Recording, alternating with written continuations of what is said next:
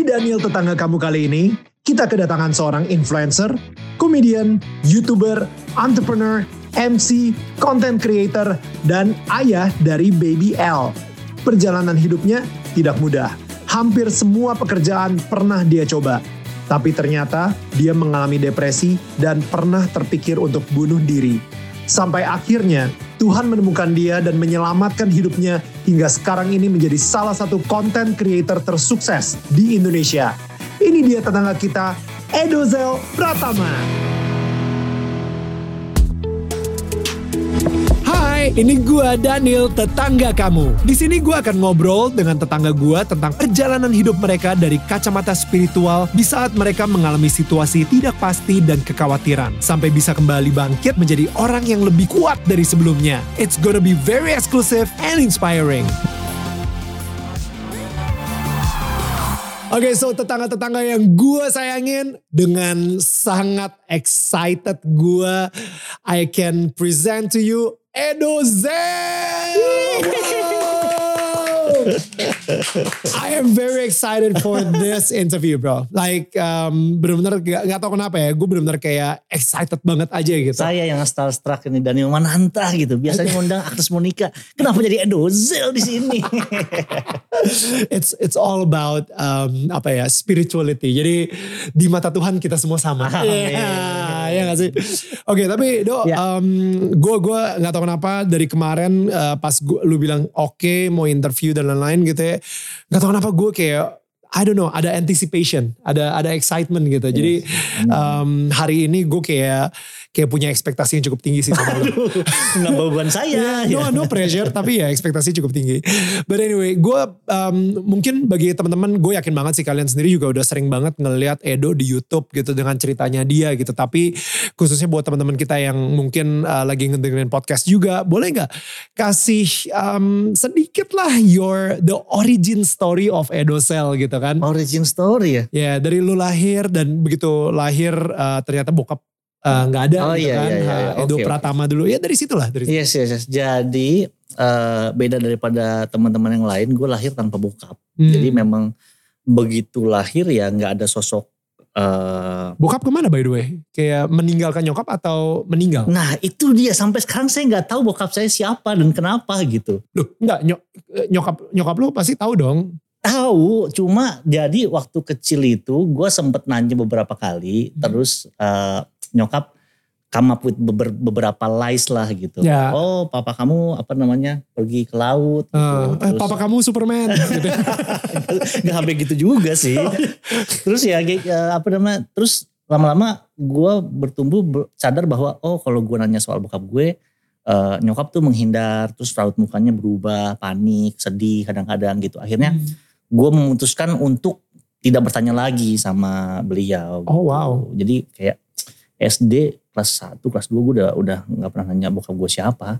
Oh enggak, tapi maksudnya kayak nasib bokap pun juga lu gak nanya enggak, gitu. Dia, enggak. dia uh, you know nikah lagi lah, atau meninggalkan lu, atau meninggal kena kecelakaan atau apa gitu. Enggak tahu sama sekali alasannya. Enggak tahu, dan jujur gue udah di titik gue gak gitu mau tahu sih. Wow. Kenapa? Karena uh, mungkin beda ya. Kalau orang kehilangan bokap karena cerai atau meninggal dunia, ada rasa kehilangan gitu. Kalau hmm. gue karena gak pernah punya, Hmm. gue gak, per, gak sedih. Hmm. Maksudnya ya gue biasa-biasa aja. At least gue berpikir seperti itu. At least gue berpikir gue biasa-biasa aja. Hmm. Nyokap lu mirip banget sama lu? Maksudnya? Enggak, secara muka gitu ya. Mirip banget sama lu? Uh, enggak, enggak. enggak. Oke, okay. Jadi kadang-kadang lu suka mikir gak sih ketika lu ada keglodok gitu ngelihat ada kongkong gitu. Ini mungkin jangan-jangan bokap gue deh. Muka dia kayaknya lebih mirip sama gue daripada sama nyokap gue gitu misalnya. Enggak dong, uh, gue enggak, tapi nyokap pernah bilang okay. uh, waktu gue udah agak gede, uh, dia bilang bokap kamu tuh kayak penyanyi Elfa Singer katanya mukanya gitu. Wow. Jauh, pasti pendengar, pasti anda tidak tahu Elfa Singer itu siapa. Gue justru lupa siapa, pokoknya uh, ganteng lah bokap gue gitu. Okay. Makanya kan saya lumayan lah. Ada lah, ada lah. Gak jelek-jelek banget lah. Ada, bisa, bisa, bisa. bisa. Oke, oke. Okay, okay. Jadi yeah. abis itu lu dilahirkan sebagai Edho hmm. Pratama, padahal lu bukan anak pertama gitu. Which is yeah, yeah, really funny. Yeah, yeah, yeah, yeah. I love that, I love that. Jadi gue, ya karena kan uh, gue tuh adalah anak pertama dari bokap gue. yang tidak tahu siapa dan di mana. Mm-hmm. Tapi gue sebenarnya anak ketiga dari nyokap gue gitu. Jadi nyokap gue tuh udah udah mm. nikah beberapa kali lah gitu. Ah, oke okay, oke okay, oke. Okay. Oke. Okay. Karena nyokap gue memang primadonna memang. Oh iya. Oke. Okay. Nah, setelah itu um, ya yeah, how's how's your childhood?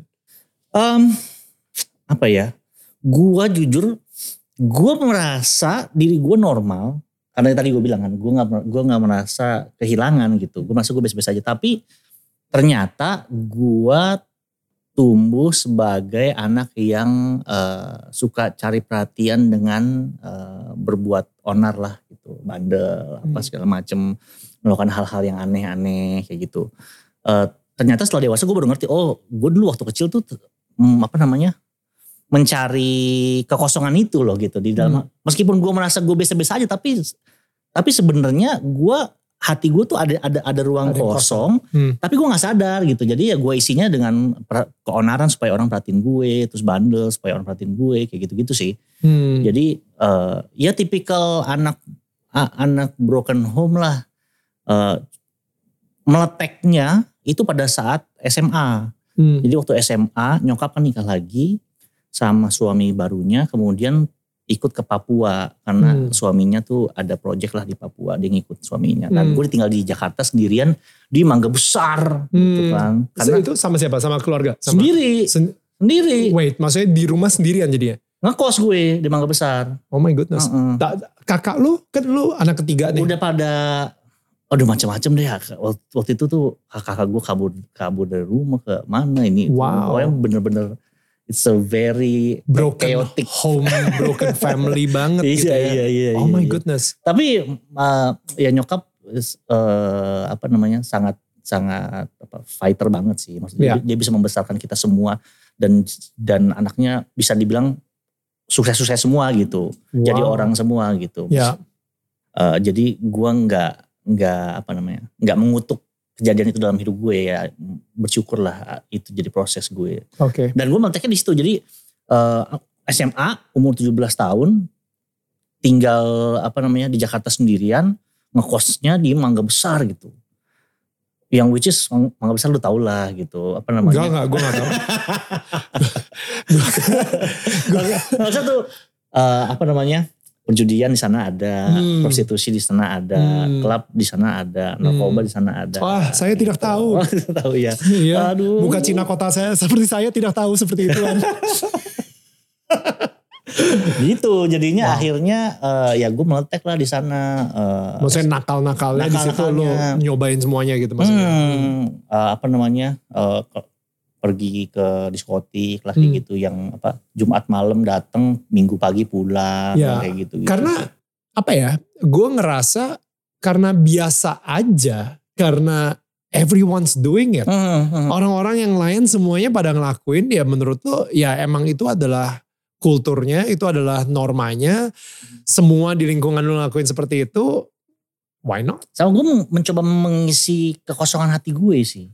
hmm Karena gue gak tahu apa yang harus gue lakukan. Jadi ya uh, gue coba sana sini dengan harapan bahwa oh this will give me uh, apa ya comfort. This will give me something to fill the the the, the hole, the, kekosongan uh, itu yeah. gitu, lob, lobang. Mm-hmm, mm-hmm, mm-hmm. Um, lu ngerasa gak kalau gak tau ya waktu kecil pun ketika kakak lu ngomongin soal bokap gitu misalnya, atau mungkin teman-teman sekolah ngomongin soal bokap.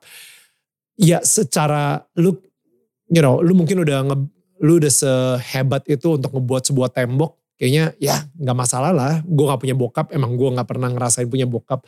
Tapi yet secara subconscious, kekosongan di hati lu tersebut sebenarnya emang karena lu gak punya bokap. Iya betul, betul, betul.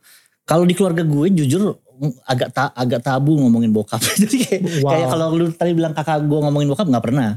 Hmm. Gak pernah. Tapi kalau kalau di sekolah, Uh, itu udah, itu yang membuat gue jadi introvert sih. Karena gue menghindari banget orang nanya, bapak lu kerja apa? Karena itu always terjadi kan. Lu kalau waktu kecil tuh kalau teman sama siapa kayak, bapak kamu kerja apa gitu. Yeah. Jadi akhirnya gue menghindari pergaulan-pergaulan itu jadi anak yang introvert. Karena gue gak mau aja, gue capek ngejelasinnya untuk, ya gue gak ada bokap gitu, terus nanti wah tuh bisa, hmm, ya panjang. Dan pada saat masih kecil tuh it, it's a, it's not nggak nggak nggak comfortable lah buat gue gitu. Oke, okay, so uh, di kota saat itu, hmm. uh, and then what what happened? Um, ya itulah, saya jadi anak yang ban, super bandel, uh, apa namanya, hmm, dan yang nggak ada nggak ada arah aja hidup gue gitu. Dan dan gue karena nyokap sibuk kerja untuk membiayai anak-anaknya, jadinya nggak pernah ajarin gue agama juga, jadi gue Uh, agnostik gitu. Hmm. Uh, jadi segala kebandelan yang bisa dilakukan sama anak usia tujuh belas tahun ya itu hmm. gue lakukan kayak gitu. Um, itu sih sampai akhirnya uh, menjalani proses kebandelan itu berapa tahun uh, sampai akhirnya mulai apa ya muak juga maksudnya. Aduh uh, teman gue ada yang apa namanya uh, meninggal karena O D gitu, hmm. terus inilah itulah gitu, akhirnya memutuskan untuk calm down, uh, memutuskan untuk uh, settle down, mau married gitu, akhirnya hmm. umur berapa men?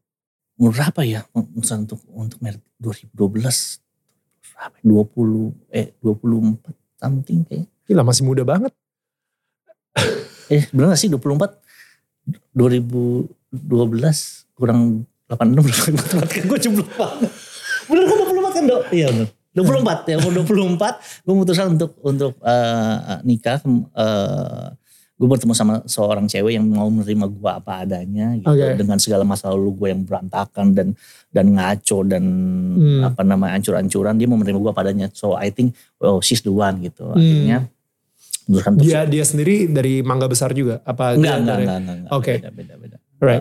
Broken juga, cuma gak separah gue lah. Oke. Okay. At least okay. bisa menerima gue apa adanya. Akhirnya okay. yang memutuskan untuk apa namanya uh, serius, bikin apa namanya uh, tabungan bareng, kemudian D P apartemen di Sea View sini. Oh my goodness, oh itu. Iya.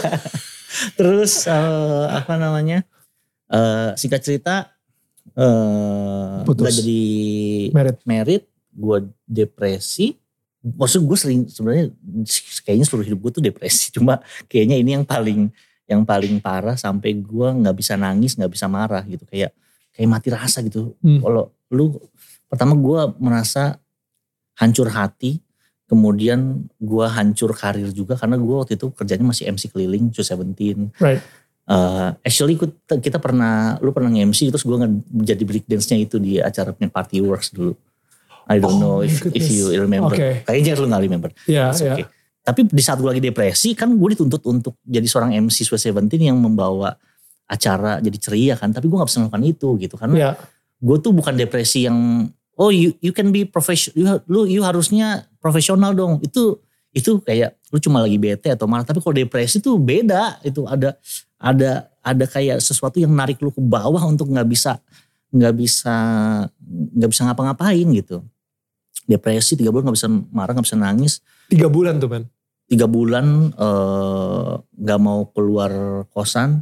Ya. Maunya maunya tiduran aja di kos-kosan dengan dengan harapan bahwa begitu gue bangun semuanya cuma mimpi dan gue akan tetap uh, meniti tahun uh, dua ribu dua belas bulan dua belas tanggal dua belas wow. itu jadi. Wow, wait, wait. Uh-huh. Um, hal paling parah ketika lu lagi depresi itu apa? Bunuh diri.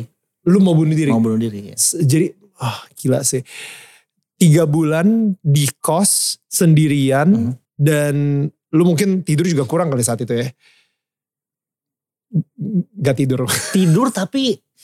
Lu pernah ngerasain si tidur tapi gak. Tapi otaknya penuh gitu. Iya, iya, iya. Ya. Bangun pun kayak gue tidur gak sih tadi gitu loh.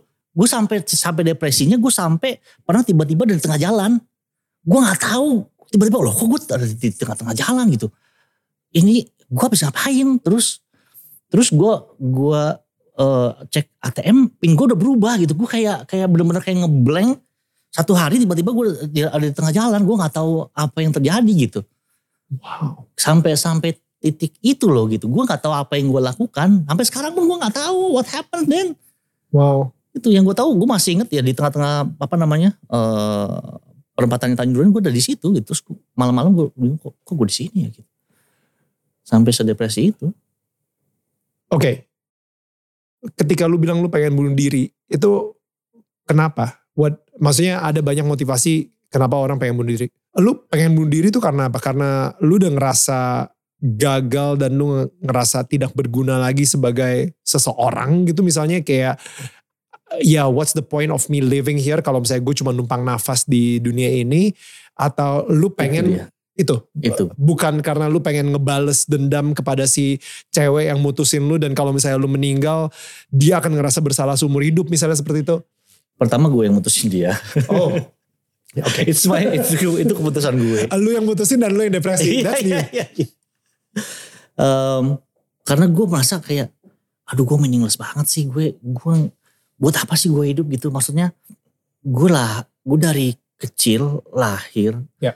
duit nggak punya, bokap nggak punya, tujuan hidup udah nggak ada, nggak yeah. ada orang yang perlu gue bahagiain, hmm. gue sendiri pun nggak bahagia, gue kayak apa gunanya gue di sini tuh apa gitu, hmm. kayak nggak kayak nggak ada apa ya, nggak ada apa sih sumbangsih gue ke ke ke dunia ini tuh apa, ke, ke teman-teman gue tuh apa, nggak ada, kayak udah udahlah gue mau ngapain sih di sini gitu. Hmm. Hmm.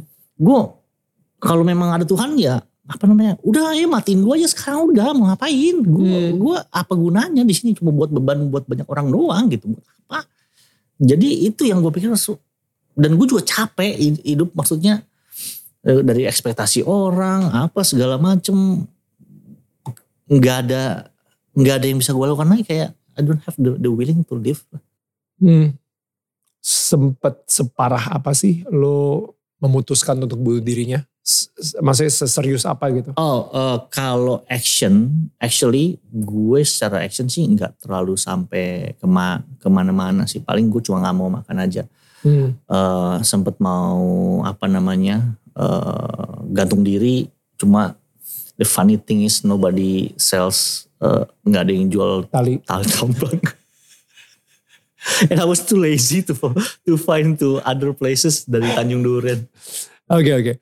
um, Lu pas tiga bulan depresi itu di kos-kosan aja, uh, gak keluar sama sekali, karena gue sendiri juga pernah ngerasain lu kayak kayak bangun tidur and then lu tutup selimut lagi gitu, karena what's the point of of living gitu. Kayaknya udah benar-benar kayak malas banget.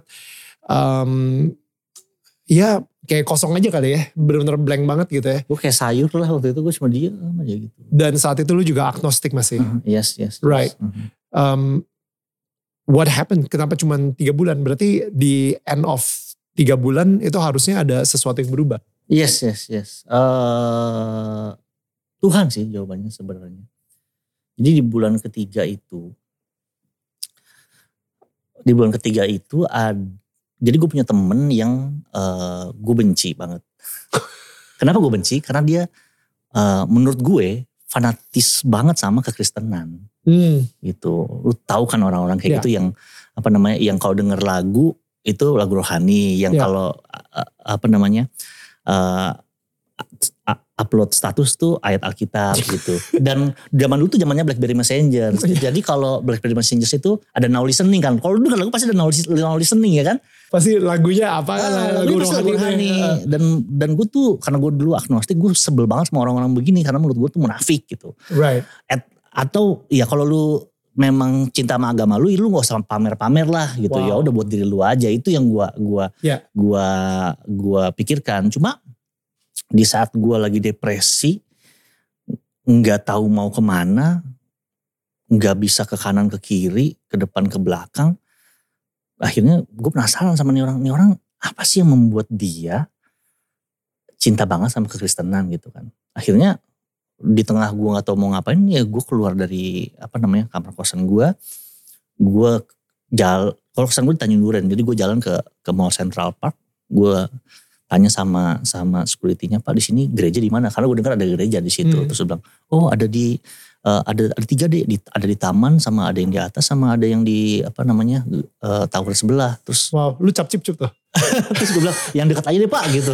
Gue pikir ini gue gue soalnya baru tahu loh ada konsep gereja dalam mall gitu kayak gue gereja harusnya itu kayak di gedung sendiri, iya, harusnya ada salibnya di atas gitu. Iya, iya, karena gue enggak ngerti sama sekali kan. Right. Terus ya udah akhirnya yang paling dekat aja, ya udah gue naik ke atas. gue ikutin uh, ibadahnya. Hmm. Uh, ya gitu deh, bener-bener kayak orang orang bingung tapi mau blend in, jadi W L-nya suruh berdiri gue berdiri, W L-nya suruh duduk gue duduk gitu. Ya, ya, ya. Uh, W L itu worship leader, worship jadi leader. Kayak orang-orang yang nyanyi di lagi di depan gitu ya, kayak ya, di ya. Di service gereja tersebut gitu uh, suruh berdiri, oh yuk kita semua berdiri, ya, kita ya, berdiri ya. Gitu ya, oke okay, oke. Okay. Nyanyi kayak gitu, gue right. Gue nggak tahu lagunya ya, pokoknya gue ikutin aja berdiri berdiri dulu lah. Terus masuk khotbah, ini yang gue gue amaze ya. Gue gak tahu pengkhotbahnya siapa. Gue gak tahu apa yang lagi diomongin. Tapi yang gue tahu gue nangis. Hmm. Uh. Gue gue nangis. Uh, bukan nangis yang yang mata berkaca-kaca terharu. Enggak. Gue nangis tuh udah kayak level Samyang udah. Iya, ya, gitu. Ya. Yang yang yang yang ingusnya gelar-gelar-gelar gitu kan. Iya, itu beneran terjadi ya, sama gue. Gue juga pernah ngerasain kayak gitu. Ya. Dan lebih parah lagi gak bawa tisu. Exactly. Karena gue gak siap kalau gue bakal nangis di gereja. Iya, it's, it's my gua, first time gitu kan. Gue pernah ngerasain juga. Terus ya apa namanya. Sampai yang sebelah gue lumayan terganggu sama gue. Karena kalau lu nangis pada saat lagi nyanyi-nyanyian gak terlalu ketahuan. Tapi ini lagi tengah khotbah gue. Tapi kayak gitu-gitu loh, gue nahan kan. Gitu. Terus karena karena gue gak bawa tisu, gue lap-lap beli baju. Mungkin dia ngeganggu, dia kasih gue tisu satu kan. Gue juga lu dikasih. Gue juga dikasih. Itu ingus gue udah ke karpet di bawah soalnya. Jorok ya. Jorok, jorok, jorok, jorok. Iya, iya. Maaf yang lagi makan. Terus kasih satu, terus gue gue nah, gue gue uh, buang-buang ingus gitu, yeah. Terus gue kantongin, terus masih nangis lagi, dikasih, dikasih lagi se, uh, selembar, akhirnya dikasih segepok se, se, se, se ini-ininya loh dikasih sama gue. Yeah, yeah, yeah. Oh iya udah terus. Nah dari situ singkat cerita, uh, gue pulang dari gereja, seorang agnostik nih ya, hmm. Keluar dari gereja, gue lega, gila men. Bayangin lu tiga bulan depresi, gak bisa nangis, gak bisa marah, tiba-tiba nangis gitu. Keluar semua ya. Udah kayak balon diletusin gitu, yeah. Akhirnya minggu depan gue ke gereja lagi. Ke gereja lagi. Yang sama? Gereja yang sama hmm. gitu, nangis lagi pulang lega. Besok minggu depannya lagi datang lagi ke gereja, ke gereja lagi, nangis lagi pulang lagi lagi. Jadi gue ke gereja cuma numpang nangis doang gitu. tapi tapi bener-bener lega banget gue. Hmm. Akhirnya ya pelan-pelan eh, apa namanya belajar tentang kekristenan, eh, belajar tentang eh, sosok Tuhan. Eh, akhirnya menyerahkan diri sama Tuhan dan apa ya? For the first time in my life, apa yang selama ini se, se, seumur hidup gue uh, ada black hole dalam hati gue yang yang gue coba isi pakai kebandelan gue, isi pakai cewek, isi pakai minuman apa segala macam, nggak pernah coba ter, terisi. Gue isi pakai prestasi apa, nggak pernah keisi. Tapi ternyata begitu gue menyerahkan diri gue sama Tuhan, wah gila black hole gue keisi bro. Hmm. Di situ gue baru baru sadar bahwa gila black hole gue tuh saking gedenya cuma bisa diisi sama pribadi yang paling gede yaitu Tuhan sendiri gitu. Hmm. Setelah itu kayak gue for the first time in my life I feel content. Gue benar-benar merasa whole, gue merasa utuh. Gue kayak nggak perlu, gue nggak kayak nggak perlu apa-apa lagi gitu. Gue udah nggak perlu nggak perlu cewek, nggak perlu uang, nggak perlu prestasi. Gue cuma perlu, gue cuma yang penting ada Tuhan dalam hidup gue tuh kayak. Wah gila deh pokoknya it's a feeling yang yang apa namanya yang gue nggak bisa describe dan apa kalau orang nanya pun kadang-kadang gue suka kasihan kalau lu nggak pernah berjumpa sama sama sama the, the, the presence of God itu loh sehingga hmm. sehingga sampai lu sampai puas sampai lu nggak perlu nggak apa-apa lagi gitu. Hmm. Dari situlah hidup gue uh, berubah sih. Gue pengen ngomong sama yang lagi nonton sekarang ini. Misalnya lu saat ini lagi ngerasain kekosongan juga di dalam hati lu. Um, emang bener yang Edo bilang. Uh, gak ada lagi yang bisa ngisi kekosongan di dalam hati lu. Kecuali cintanya Tuhan. Yang bener-bener endless ya. Hmm. Yang bener-bener unlimited gitu. Hmm. Karena it's... Ya lu mau coba isi pakai apapun juga. Ya sifatnya juga sementara gitu kan. Yes. Apalagi yang lu pikir bahwa lu udah menemukan sesu, seseorang yang akan membuat lu lengkap. Tapi ternyata seseorang itu pergi dari lu. Dan lu depresi langsung. Iya, iya, iya. That's crazy. dua ribu dua belas akhirnya hidup lu berubah. Yes. Um, lu menemukan Tuhan, lu menemukan selama ini jawaban um, atas apa kekosongan di dalam hati lu. Dan akhirnya lu temuin. Um, and then what happened? Lo akhirnya tiba-tiba jadi YouTuber terkenal gitu. Itu yang menariknya. Oke. Okay. Jadi selama ini kan gue coba, dulu kan zamannya kalau teman-teman ngikutin saya dari YouTube zaman dulu, zamannya kita masih yang berandalan banget bikin video uh, apa namanya cursing, and then uh, staples tangannya Reza Arap, kemudian kemudian oh my god, pranking-pranking gitu ya, uh, nyemplung bundaran Hai, kita jackass banget deh dulu. Oke. Okay. Karena gue pikir uh, gue harus bikin sesuatu yang gak ada di T V, sensasional, dan gak boleh ada di dan gak boleh ada di T V, jadi gue harus bikin yang sensasional gitu. Ya. Yeah. Video kita ada yang nembus uh, enam juta view waktu itu. Wow. Tapi gak jadi apa-apa bro. Gak jadi apa-apa maksudnya apa? Gak ada yang subscribe. Oh. Gak ada yang. Oh. Gak. Dulu gue setengah mati bikin konsep. Nyampe sepuluh ribu subscribe itu susah, setengah mati ya, gitu. Iya iya iya.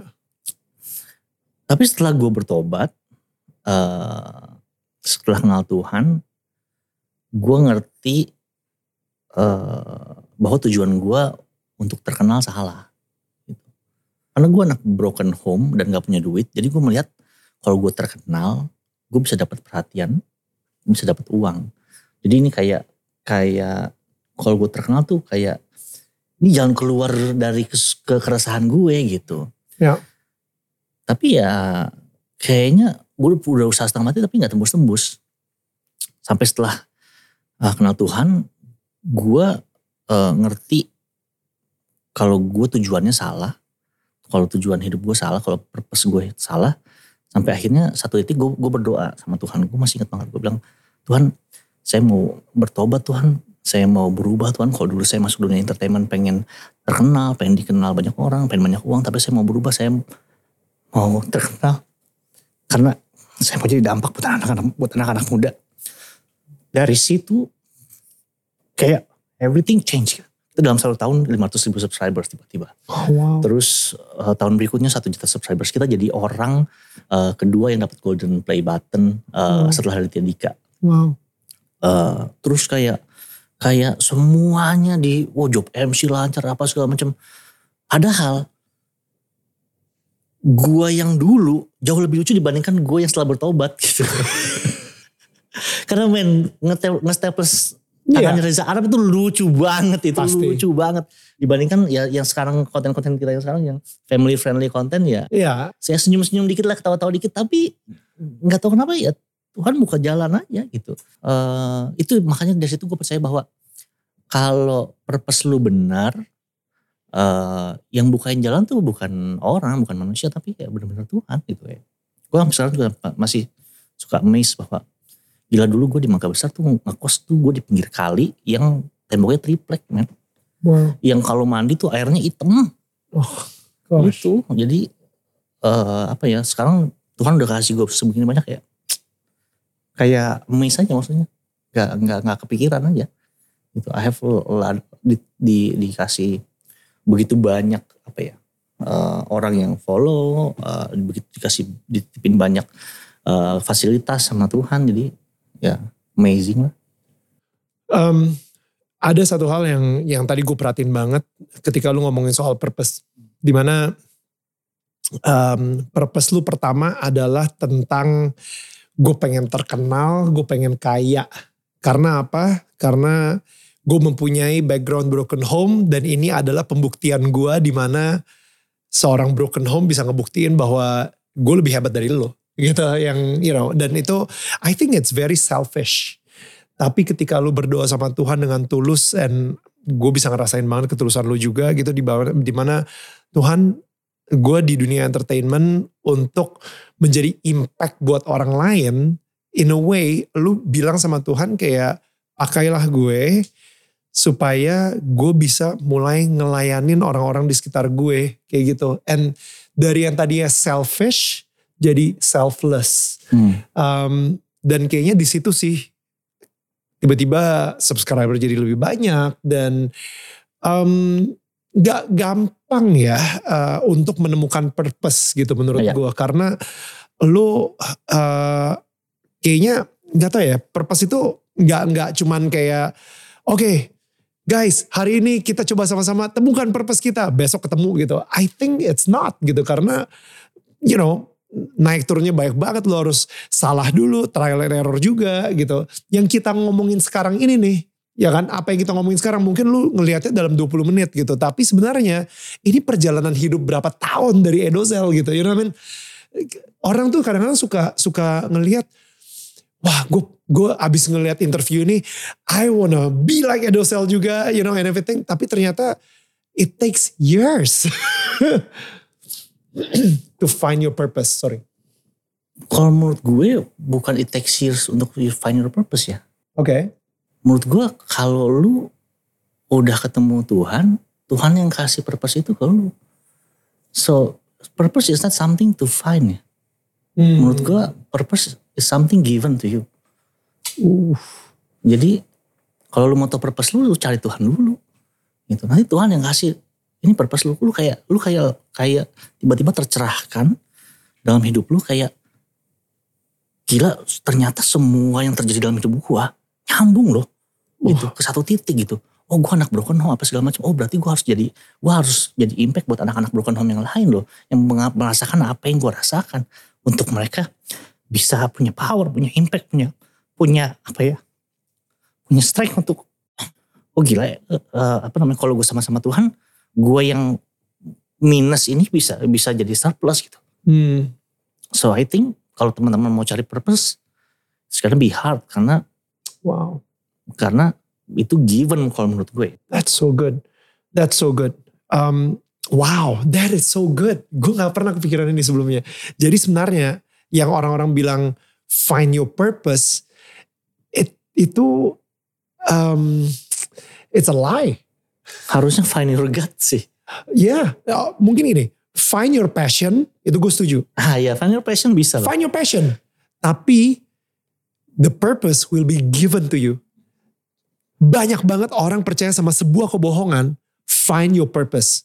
Akhirnya mereka benar-benar berusaha. Oke, okay, ini nih purpose gue. Semua orang di sekitar gue kayaknya udah tahu purpose-nya apa. Berarti ini seperti purpose gue. I found my purpose. Sebenarnya yang mereka temukan adalah a toxic purpose. Sebuah purpose toxic yang yang justru gak akan membuat dia bahagia. Gak akan membuat dia ngerasa penuh. Dan itu ngebuat dia sangat produktif. Sibuk cuman karena dia pengen seperti orang lain, di mana you wanna find your purpose. Semua orang yang lain ini udah udah ketemu nih purpose-nya nih. Oh, gue juga harus punya dong. Tapi purpose-nya akhirnya it's a toxic purpose. Mm. Karena itulah purpose yang ditemukan dengan kekuatan dia sendiri. Mm. Tapi yang lu bilang sekarang ini beda banget. Purpose itu bukan dicari, tapi purpose itu diberi oleh Tuhan. Maybe pemilihan kata ya. Uh, banyak orang yang mikir kalau goals itu purpose. Hmm. Jadi gue, oh gue mau jadi ini, gue mau begini. Akhirnya the meaning of purpose, kata, sebuah kata purpose ini jadi kayak ya ada goals aja tapi it's a lot bigger than that. Hmm. Hmm. Karena purpose itu adalah tujuan, tujuan hidup kan? Sorry. No, menurut gue purpose itu bukan tujuan hidup kita, tapi tujuan Tuhan. Uh, mm. Menciptakan kita dan menempatkan kita di posisi sekarang, dan semua yang terjadi di belakang lu itu kan semua bukan coincidence. Mm. Semua rencana-rancangan Tuhan untuk kebaikan kita. Mm. Mm. Jadi purpose itu menurut gue adalah tujuannya Tuhan buat lu gitu. And then you have to understand, oh ternyata gue dibuat dibuat seperti ini ya karena Tuhan punya tujuan, and then lu jalanin tujuan tujuan itu. Gue ini kan dimenangkan melalui apa? Melalui status B B M, sosial media, men. Yeah. Gitu. Terus kemudian gue ditaruh di mana? Di dunia digital, sosial media, agency, influencers, YouTubers. Hmm. Kayak it's already like meant to be gitu. Udah yeah. ka, eh, udah kayak metafor gitu, kayak yeah. kayak memang memang ya udah memang ini purpose-nya. Gitu. Oh gila, gue baru, gue lagi like mind blown moment nih sekarang ini. This is so amazing. Um, iya ya, gue gak pernah kepikiran juga loh. Jadi purpose itu uh, adalah tujuan Tuhan menciptakan kita ke dunia ini sebenarnya. Dan dengan background kita, apakah lo um, keluarganya seperti apa, uh, dari status status sosial seperti apa, um, kita dilahirkan di tahun berapa, delapan puluh, sembilan puluh atau dua ribu, um, kita punya teman seperti apa, kita pernah keluar negeri atau enggak, kita, you know, um, kita bisa bahasa apa dan lain-lain, dan itu semua pada akhirnya membuat lu sebuah pribadi, dan disitulah ketika lu juga ngobrol sama Tuhan, Tuhan akan memberikan yes. purpose itu gitu, based on your, tadi itu tuh semua tuh, your skill, your talent, your uh, personality, uh, your, um, wow, never thought of it, I, I really never thought of it, um, yeah, dan dan gue sendiri sebenarnya, kalau misalnya gue boleh share juga sedikit gitu ya, gimana gue menemukan purpose gue, ini aneh juga sih, Sam, mirip banget sama kayak lo, dimana lo nemuinnya, dimenangkannya melalui sosial media kan. Kalau gue, gue ngerasanya um, gue, purpose hidup gue adalah seorang komunikator, mm. right? Mm. Uh, gue bahkan tulis di Instagram gue gitu, kayak misalnya uh, gue adalah mikrofonnya Tuhan yes. untuk menyebarkan sukacita, uh, cinta kasih sama perdamaian gitu. Nah, karena gue adalah seorang komunikator dan gue pede banget gue adalah seorang komunikator. Dan hal pertama yang diserang adalah suara gue dulu. Hmm. Suara gue kayak uh, diserang sama, mungkin kalau misalnya kita udah ngomongin soal spiritual di sini ya, diserang sama iblis gitu misalnya, yeah, atau yeah, sama yeah. kerajaan gelap, di mana mereka takut banget karena suara gue ini begitu powerful banget dan bisa menyebarkan kerajaan Tuhan, dan secara spiritual itu kuat banget gitu ya, um, untuk untuk menyebarkan terang. Karena iblis ngerasa terancam, dia akan menyerang suara gue dulu. Dan di situ gue depresi banget. Mm.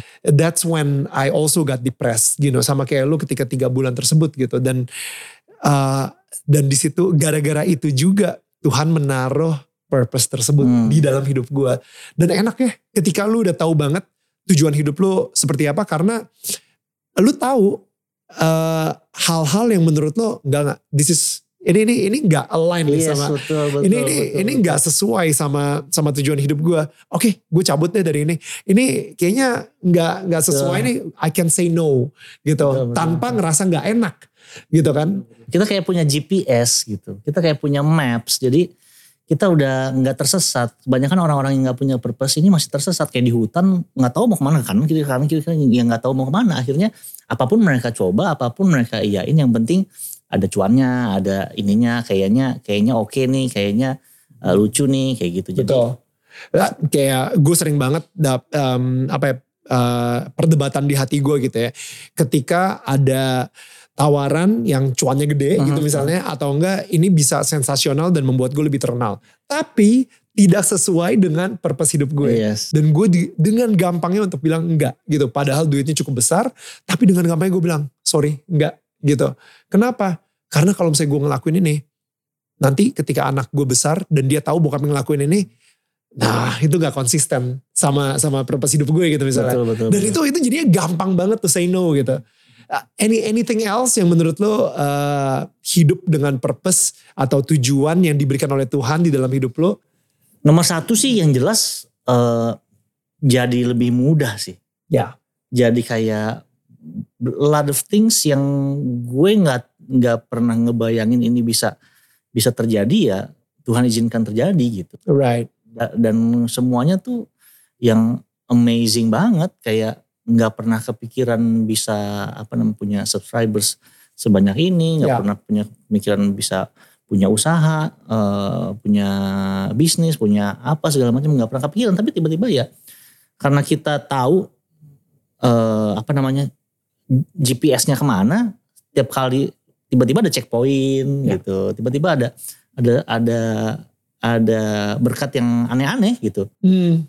Tiba-tiba jadi bintang tamu di acara reality T V, reality T V Korea, di Jepang ya. gitu. Wow. Tiba-tiba apa namanya dihubungin sama pemerintah Jepang, suruh apa namanya bantuin apa namanya jadi influencer uh, pariwisata pariwisata padahal mereka belum pernah pakai influencer influencer sebelumnya buat pariwisata kayak gitu gitu deh pokoknya. Wow. Kayak uh, gue dikirim sama uh, Instagram ke L A untuk belajar di sana, padahal yang yang yang followers Instagram lebih banyak itu ada banyak gitu. Gue Edho Zell ya so-so lah gitu, right, followersnya dibandingkan yang lain-lain, tapi kenapa gue yang dipilih kayak gitu loh. Hmm. Jadi kayak hal-hal kayak gitu sih yang apa namanya, yang amazing. Ya, ya, oke. Okay. Dan akhirnya dari dari tahun dua ribu dua belas ketika lu udah, sorry, menemukan purpose hidup lu juga di tahun dua ribu dua belas, dua ribu dua belas juga, ya, betul. dua ribu dua belas juga gitu ya. Um, akhirnya lu bikin konten-konten dan dapat lima ratus ribu subscriber, yeah, dan akhirnya sejuta untuk golden play buttonnya, dan um, sampai hari ini itu nggak tahu ya, orang mikir gitu ya, wah enak ya ternyata Edho Zell ya ketika udah menemukan Tuhan, udah uh, kayaknya tadi seperti tadi lu bilang ya, banyak pintu dibukakan, jalan dilancarkan, semuanya aman gitu. Hidup lu kayak gak ada problem sama sekali sih. Is that true? Hmm, most of the time sih bener ya. Oh gitu ya? Jadi gue pikir lu bakal merendah. Oh enggak, enggak, enggak. Hidup dalam Tuhan tetap akan ada problem, ada masalah gitu. You know, tapi ternyata tapi, gak apa-apa congkak, gak apa-apa di sini. Tapi memang bener, gue gak merasa apa ya, ya ada masalah ada, cuma kayak I mean because I've been worse, hmm. kayak ya ah ya udahlah gitu, maksudnya hmm. gue udah udah udah melalui banyak hal. Sekarang tuh kalau ada masalah, oh iya ya gitu gitu, gue kayak malah kadang-kadang istri gue suka bilang, kok oh, kamu bisa aja sih kamu diomongin begini di di apa sama YouTubers lain, kamu di begini, oh, kamu bisa aja sih begini, oh iya ya apa-apalah udah. Nama anak muda, padahal, padahal sama-sama umuran. Tapi anak muda. Tapi, ya tapi ya karena karena like I've been worse ya, semenjak gue kenal Tuhan ya gue tahu ya ini this, this too shall pass lah. Gitu. Hmm. Dan dan apa namanya, gue pernah ditolongin Tuhan di masa paling rendah gue, masa Tuhan gak tolongin gue di masa yang segini-segini gitu. Wow. Puji Tuhan sih dari dari semenjak gue tobat, gak pernah ada masalah yang lebih besar dibandingkan uh, depresi itu sih. Hmm. Um, karakter Tuhan itu seperti apa sih? Jadi jadi kan lu kan, ini menarik nih karena lu agnostik. Agnostik itu berarti lu gak percaya sama agama tapi lu percaya sama Tuhan gitu ya. Dulu uh, apa bio Facebook gue gini. Tuhan terlalu besar untuk dikotak-kotakan oleh agama yang dibuat oleh manusia. Wow, oh, gila. Kesannya keren banget ya. Banget. I love it. Filosofis banget. Itu ternyata cuma alasan gue ya. Gue mau terima dari Tuhan tapi gue gak mau ngasih sesuatu buat Tuhan. Gue gak mau ibadah. Gue maunya Tuhan lu besar ya gue. Tapi gue mau lu lu apa namanya? Ya, siapa gue untuk untuk uh, you know like uh-huh. siapa gue untuk uh, karena gue terlalu kecil juga buat lu, so anyway I don't need like you know. Iya iya. Um, ya yeah. Tapi pada akhirnya ketika tahun dua ribu dua belas itu lu akhirnya ngelihat Tuhan seperti apa? Gue ngelihat Tuhan uh, sosok Bapa sih kayaknya. Oke. Okay. Ya, mungkin karena selama ini nggak pernah ada sosok itu, jadi gue melihat dia jadi sosok sosok Bapa buat gue gitu. Dimana ya kalau malam gue bisa curhat, bisa bisa bisa cerita, uh, gue ngalamin ini, apa yang harus gue lakukan, kayak gitu. Mm. Uh, gue merasa aman mm. karena gue tahu ada yang jagain gue. Itu kan itu kan sosok sosok bapak ya. Kalau sama anaknya kalau kalau lu jatuh pasti lu akan dibantu atau ya gimana dijagain lah gitu. Ya, jadi kayak ya, lu sama anak lu lah. Betul nah. betul betul. Jadinya uh, ya gue merasa merasa punya sosok bapak itu sih. Wow. Ya, yang yang mengasihi gue, menjagain gue, nyaingin gue, dan sudah mempersiapkan segala sesuatunya buat gue. Sebelumnya ketika lo lagi agnostik, karakter Tuhan seperti apa? Lebih kayak lebih kayak karma sih gue lebih percayanya. Jadi kalau gue hmm. kalau gue buat jahat ya gue dihukum. Hmm. Kalau gue buat baik ya gue dikasih Uh, sesuatu reward gitu, uh, reward transaksional ya. lah. Iya transaksional. Yes. Hmm, uh, tapi sejak lo tadi lo bilang bertobat gitu ya dua ribu dua belas, akhirnya Tuhan karakternya se- se- seperti Bapak. Seperti Bapak ya. Dan seorang Bapak itu nggak transaksional ya? Nggak transaksional. Uh, malah gue tuh apa ya? Gue tuh hina banget loh, maksudnya hmm. gue tuh sampah banget, sampah masyarakat banget. Uh, sorry, ketika lu umur tujuh belas tahun, lu udah melakukan semua kenakalan di masa-masa iya, remaja uh, gitu. Uh, dan mungkin teman-teman yang yang kenal sosok Edho uh, waktu muda pasti tahu lah saya se, se, se istilahnya sebangsat apa tuh orang orang tuh kenal gitu. Yeah. Sosok Edho tuh di kalangan crown apa segala macam, hmm. di Mangga Besar Tanjung Duren tuh orang tahu. Edho tuh yang mana gitu, Edho tuh se- sebangsat apa tuh orang tahu gitu. Oh wow. Jadi kalau apa namanya, uh, gue tuh sebandel ini tapi tapi Tuhan mau terima gitu. Tuhan mau kasih ini gitu loh. Mau kasih itu. Kalaupun gue kan berproses juga, maksudnya gue gak tiba-tiba bertobat terus tiba-tiba hidup gak, jadi uh, ya. Tiba-tiba gak ngelakuin apa yang gue lakuin masa lalu Pak, masih jatuh juga ya. masih masih kadang-kadang oh teman ulang tahun masa lu gak datang, lu minum juga kayak ya. gitu-gitu apa ban, jatuh beberapa kali kayak ya. gitu. Tapi karena gue sudah sudah nerima Tuhan, ya Tuhan meskipun gue jatuh, Tuhan bantu bantu lagi, ayo gak apa-apa gitu, ayo belajar lagi, ayo bangun lagi kayak gitu loh. Gak gak Gak, gak pernah.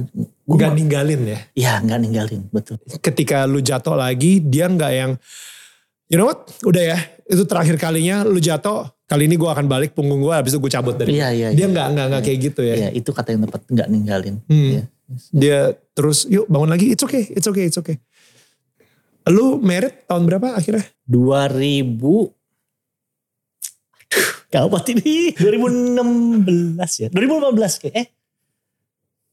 Ah, dua ribu Gue maaf ini karena saya tidak pintar matematika ya. Kan dua ribu dua puluh satu kurang enam dua ribu lima belas. dua ribu lima belas. Tenang tenang, istri saya ditanya pun pasti dia lupa. Oh iya. sama sama sama, jangan khawatir. Ini juga lucu. Okay. Istri gue ini.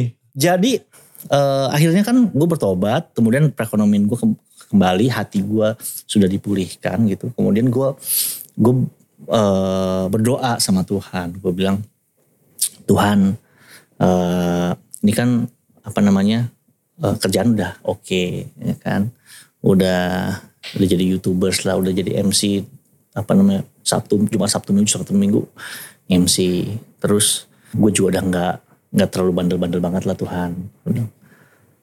Boleh nggak kirimin apa namanya uh, jodoh cewek yang mau menemani saya setiap saat, soalnya saya kesepian gitu. Ya udah, akhirnya muncullah nggak berapa, berapa lama udah lupa sama doa itu gitu, muncullah uh, Laura gitu.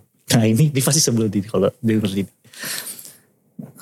Pacaran sama Laura, ini adalah dia adalah tipe cewek yang kemana-mana tuh ngekor, ngerti nggak? Gue nge-M C dia mau ikut gitu. Gue uh. gue mau ngumpul sama teman gue dia mau ngikut gitu. Kita kan sebagai cowok, maksudnya ya kalau gue lagi ngumpul sama teman-teman cowok, gue pengennya ya udah boys yeah. boys night, tapi kasih lah ya waktu. Gak mau dia, pokoknya tiap hari harus ketemu pokoknya oh, gitu. Wow. Gue sempat sebel gitu. Oh, sempat udah udah mau put, udah mau gue putusin, kemudian gue keinget sama doa itu. Udah, gue doanya apa? Doanya gue minta cewek yang menemani gue setiap saat. Gue bilang, aduh, gue bilang bener dong ini ya. Gitu, akhirnya ya udah, gue akhirnya gue nikahin gitu, dan hmm. puji Tuhan um, dia melengkapi gue lah gitu. Oh, wow. Jadi benar. Hati-hati dengan doa Anda. Akan mendapatkan apa yang Anda inginkan. Ada ada ini nggak sih ketika lo lagi um, mau married gitu ya, ada trauma nggak? Um, yes, dengan, trauma, trauma, trauma. You know, hubungannya sebelumnya. Uh, bis, boleh dibilang Laura get the bad side of me lah. Uh, oh wow. Karena gue trauma sama apa namanya uh, mantan calon istri, uh, akhirnya ampas sama Laura, gue nggak percaya dia. Hmm. Maksudnya uh, ada trust issue lah. Ada situ. Trust issues gitu. Dan gue nggak memperlakukan dia sebaik gue melakukan memperlakukan yeah. mantan-mantan gue yang dulu. Jadi yeah. uh, sosial media gue nggak pernah mau ada, ada dia gitu. Hmm. Karena gue gue takut gue gagal lagi, hmm. terus gue nggak percaya kalau dia pergi, gue nggak percaya apa selama nggak percaya. Dan apalagi saat itu lu juga udah lagi uh, lumayan lah, lumayan lah ya, belum peak peak itu dua ribu enam belas belum. Lah, iya, betul, ya. Betul. Jadi itu dua ribu lima belas sebelum iya. married. Um, so gimana men? Akhirnya Laura bisa uh, handle, tetap handle lu dan akhirnya tetap uh, menerima lu sebagai seorang suami juga gitu, dan lu sendiri menurut lu dan lu sendiri seperti tadi lu bilang lu malah mem, she get the bad side of iya, you iya, sebenarnya iya. Kayak gitu. Pada saat pacaran, hmm. gitu. Tapi begitu sudah menikah, uh, gue udah ngerti kalau uh, oh gue kalau nikah gue nggak boleh cerai gitu. Apapun yang terjadi kita bertumbuh bersama gitu. Komunikasi, hmm. komunikasi mau seburuk apapun tetap harus sama-sama kayak gitu sih. Hmm. Hmm. Jadi um, kalau Laura sih sering bilang gue beda banget pada saat setelah menikah gitu. Oh ya, sebelum menikah soalnya lu benar-benar masih ketakutan itu ya. Iya iya iya iya. Gimana rasanya? Dimana lu tadinya um, mau menikah di tahun dua ribu dua belas hmm. karena lu menaruh kebahagiaan lu semuanya kepada si perempuan ini yang lu rasa dia akan melengkapi lu. Tapi ketika di tahun dua ribu lima belas lu memarried sama Laura, justru lu udah ngerasa lu udah full, hmm. lu udah secure, dan lu minta Tuhan dan Tuhan akhirnya memberikan Laura gitu. Yes, yes, yes, yes. Ya kan? Eh, yeah, yeah, yeah, bukan yeah. lagi untuk mencari yeah, orang untuk melengkapi lu karena lu udah lengkap. Betul, betul, betul, betul, betul. I, I never thought of that. Jadi, ya, ya, ya, betul, betul, betul. Mungkin itu yang, yang mungkin uh, gue belum pernah share itu ya. Iya benar. Karena merasa ke sumber kebahagiaan kita bukan dari orang lain, tapi dari Tuhan. Jadinya, um, ya, gue nggak nuntut banyak uh, dari istri gue, dan istriku juga nggak nuntut banyak dari gue gitu. Karena, ya. Happiness kita ya dari dari Tuhan gitu. Jadi ya udah istilahnya dua-duanya sudah sama udah dua-duanya udah sama-sama bahagia. Pada saat ketemu ya jadi surplus gitu. Ya. Bukan bukan ada satu yang kekurangan kemudian yang yang satu harus ngasih kebahagiaannya sehingga ya. Yang ini kekurangan akhirnya bolak-balik bolak-balik kayak gitu loh. Jadi ya ya, ya itu sih. Seperti apa sih um, lu menik- pernikahan lu sekarang di mana lu enggak punya reference point-nya. Lu gak punya ayah yang you know, kayak reference point tuh kayak lu ngelihat lah ya, ya, ayah sama ibu lu seperti ini, oh pernikahan seperti ini gitu ya. Tapi lu gak pernah ada itu gitu. Kalau jujur sih gue banyak baca buku sih. Wow. Banyak, banyak apa namanya. Ya kebetulan karena kan kita pelayanan juga, jadi banyak eh, nerima kelas, dapat masukan, ada pembina, ada kakak gereja gitu yang yang nurture kita. Oh harusnya begini begini begini, terus dikasih dikasih D V D lah, hmm. apa namanya, suruh nonton, belajar. Hmm. Oh, uh, ya itu sih. Jadi benar-benar Laura juga kan anak bungsu kan, jadi nggak nggak pernah ngurus bayi juga, jadi benar-benar belajar sih hmm. gimana caranya dari apa namanya bayi biar bisa tidur. Tidurnya teratur, ya semua itu yang kita lakukan belajar sih. Oh that's really good. Karena sebenarnya lu mempunyai orang tua lengkap pun juga tetap lu harus belajar sih tentang pernikahan. Iya, iya, iya, iya, iya. Karena ya lu belajar dari orang tua lu pun juga they actually got it wrong juga sebenarnya. Untungnya gereja-gereja kita sangat concern banget sih sama kebutuhan rumah tangga. Hmm. Jadi ya mereka tuh dari premarital class. Uh, right. Apa namanya, kemudian kelas marriage, kemudian juga ada uh, apa di komsel, jadi benar-benar di diajarin ada materinya gitu, hmm. apa sampai soal seks pun hmm. ada materinya gitu. Wow. Jadi sedetail so itu ya. Uh, uh, jadi wow. uh, soal ngatur keuangan, soal apa wow. konflik kalau apa namanya uh, mama lu sama istri lu berantem lu harus milih siapa kayak gitu loh. Jadi Jadi benar-benar ini benar-benar. Gue pengen nanya itu sih actually. Oke. Okay. Ya, mama lu sama istri lu misalnya argument gitu yeah. ya, berbeda pendapat. Uh-huh. Milih siapa? Lu harus pilih istri lu. Istri lu. Uh, karena biar this is amazing karena gini, lu uh, digedein sama nyokap lu aja, nggak ada bokap juga. Jadi betul. Banyak. Oh my goodness, banyak banget pernikahan yang berantakan karena nyokapnya terlalu ikut campur tangan. Iya, iya. Dan lebih parahnya lagi ketika single mom ya. Iya. Uh, nyokapnya itu uh, benar-benar apa membesarkan anak cow, uh, anak laki-lakinya ini dengan sendirian. Si nyokapnya itu udah udah udah kayak udah didewakan banget iya, betul, gitu betul. Sama si anak uh-huh. gitu. Jadi biarpun dia married pun si anak ini masih terus mendewakan nyokap. Iya iya iya. Lu bisa dengan mudah ngomong oh udah pasti harus belain istri, bukan nyokap lagi. Padahal nyokap lu yang benar-benar kayak berjasa seumur hidup lu dan lain-lain. Iya, iya. Prinsip itu gimana gitu? Memang secara logika harusnya sih nyokap. Karena ya itu udah besarin apa udah. udah. Cuma, iya. Lu gak takut jadi batu, malin kundang. You know like, like uh, ya. Semua orang kan mikirnya gitu kan. Karena disini, kan? Pegangan kita jelas gitu. Maksudnya secara secara Alkitabiah, ya yang lu sama istri lu tuh udah jadi satu. Gitu. Dan, dan, dan, dan apa struktur keluarga kerajaan Allah itu adalah uh, lu, istri lu dan anak hmm. gitu. Dan yang nomor satu tuh istri gitu. Nggak ada nggak ada mama di sini gitu. Hmm. Ya kalau mama gue ya harusnya dia sama suaminya, ya sama hmm. anak, sama anaknya gitu. Hmm. Jadi yang harus ngebelain mama saya ya suaminya sebenarnya kayak wow. gitu. Jadi ya jelas hmm. karena yang yang diserang ya keluarga dulu sih.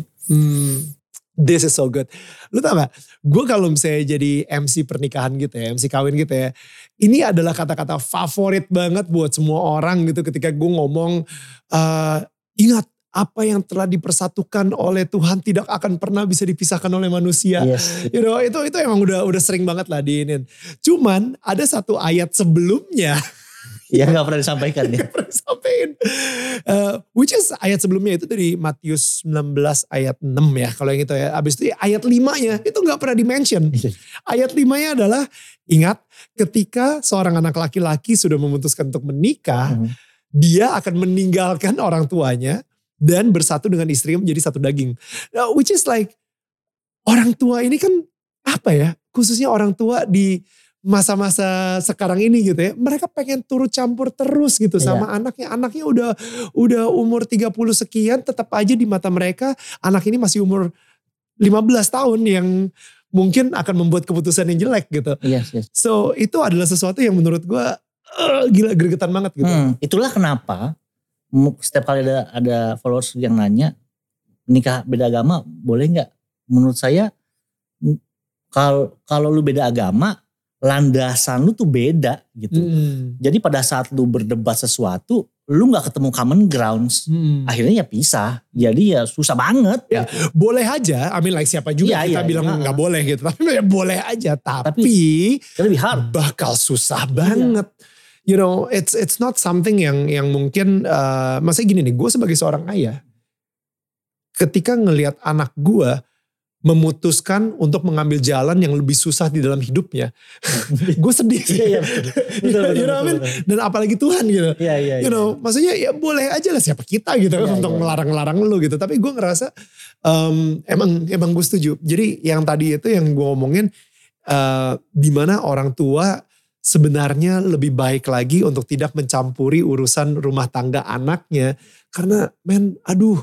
Dua hal sih yang menurut gue perceraian itu terjadi. Pertama adalah gara-gara finansial gitu, urusan finansial. Dan kedua adalah urusan um, orang tua ikut campur sama keluarganya. It's yeah, it's it's not pretty. Um, dan lu tau gak ada ada pertanyaan klasik banget deh. Dan ini gue yang benci banget kayak siapa yang menciptakan pertanyaan ini gitu. Kayak teka-teki lucu-lucuan gitu. Misalnya. Nyokap lu sama istri lu uh. kecemplung. Iya, iya, iya, iya. Lu cuma punya satu pelampung. Uh. Lu melempar kasih ke siapa? Why would you ask that? Itu pertanyaan cuma untuk me- membakar emosi dari mereka berdua aja yeah, gitu. Yeah, Why yeah. would you ask that gitu. Tapi jawabannya udah jelas kan. Kalau kita sekarang saya istri. Sudah jelas, istri, pasti. Istri. Yang lebih susah adalah sebenarnya pada saat anak sama istri tenggelam hmm. siapa yang mau selamatin kayak gitu. Kita istri. Kita jawab istri. Yeah. Tapi dalam perjalanannya ya. Gak mungkin. Ya. Yeah. It's it's very hard. It's impossible. Karena gini. Uh, gue gue kan punya begitu punya anak. Gue selalu diwanti-wanti sama sama gereja. Sama pembina kita. Lu harus lebih mencintai istri lu daripada, daripada anak lu. Lu harus mencintai istri. Istri lu harus nomor satu. It's so hard. Gue udah ngomong itu tiap hari. Ya. Yeah. Dan gue merasa gue udah mencintai istri gue lebih daripada anak gue. Tapi dalam prakteknya ternyata. Gue sering banget berantem sama istri. Karena masalah anak. Karena masalah anak. Ya. Itu adalah bukti bahwa sebenarnya kita berantemnya gini, apa namanya. Lu jangan gituin anak. Anak ini harusnya begini, harusnya begini. Jadi gue pengen yang terbaik buat anak gue. Tapi gue gak mau setuju sama istri gue. Padahal wow. harusnya gue setuju sama istri gue. Ya. Gitu ap, apapun apapun gimana. Jadi karena karena kita tuh satu pihak. Anak kita itu pihak lain gitu. Betul. Apa namanya. Baru lahir setelah kalian iya, jadi satu jadi, dulu. Jadi kalau lu benar-benar sayang sama istri lu, uh, dia nomor satu, harusnya lu gak bakal berantem buat apa karena anak lu. That's amazing. Karena cara cara istri lu mem- membesarkan anak lu, kayak gitu.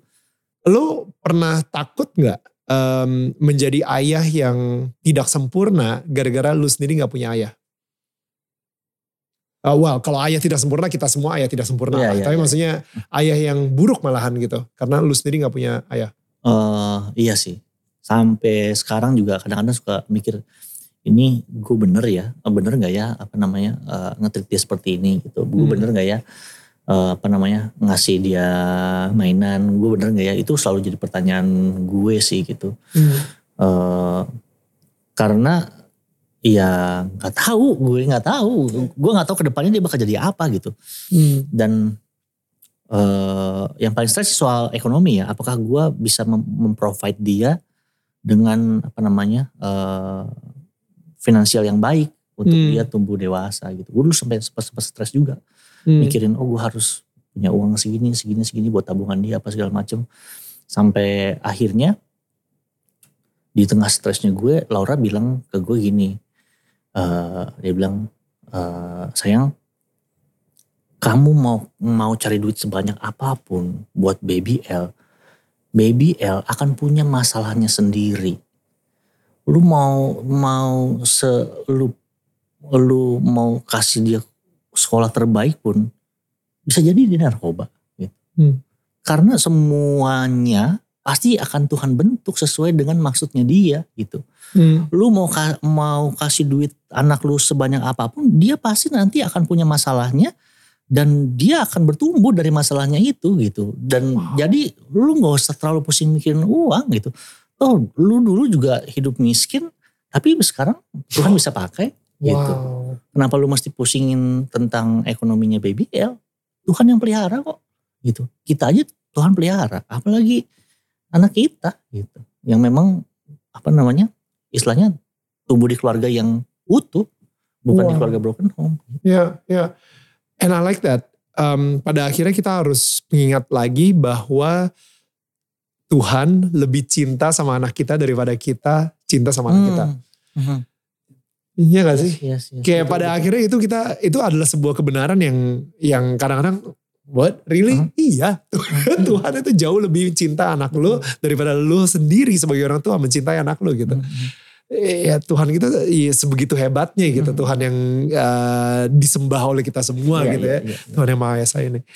Um, Oke okay, and di situ ya akhirnya lu yang tadinya udah mulai kayak ketakutan-ketakutan gitu. Tapi kata-kata Laura di situ akhirnya membuat lu akhirnya berserah lagi. Iya, iya, iya, iya. Ya. Ya yang penting yang bisa gue tanamkan adalah uh, gue cuma bisa memperlengkapi dia dengan karakter. Dengan uh, apa namanya, apa yang Tuhan kasih ke gue, gue coba untuk kasih ke dia sebagai fondasi dia sebagai dalam fondasi. Hidup dia gitu. Memperlengkapi lah, jadi dia tahu kalau kalau ada masalah ini, oh gue tamengnya ini, oh kalau hmm. ada masalah ini gue harusnya milihnya seperti ini gitu, hmm. sesuai dengan guidance-nya lah. Gue ngerasa karena setelah dia umur delapan belas, we we have to let go sih. Yeah, yeah, and betul. That's parenting. Parenting yeah, is yeah. the art of letting go gitu. Jadi kayak pada pada akhirnya ketika dia umur delapan belas, ya. Kalau misalnya kita kekep dia terus gitu ya, dia gak boleh sini, dia gak boleh gitu. Kita ngontrol dia terus kemana-mana. Pada akhirnya kan dia jadi ngebelot sendiri gitu. So it is, uh, apa, it is the art of letting go. Tapi mudah-mudahan ketika kita let go, fondasinya udah terbentuk yes, banget tuh. Dari segi karakter sama dari segi uh, spiritualnya misalnya, yeah. kekuatan itu semua. Now kita ngomongin soal rezeki deh. Kayak, hmm. kayak gue excited banget ketika uh, ngedenger interview lu soal... Uh, warteg gratis, yes, yes. ya kan? Dan abis itu sama Nyapi juga yeah, yeah, dan yeah.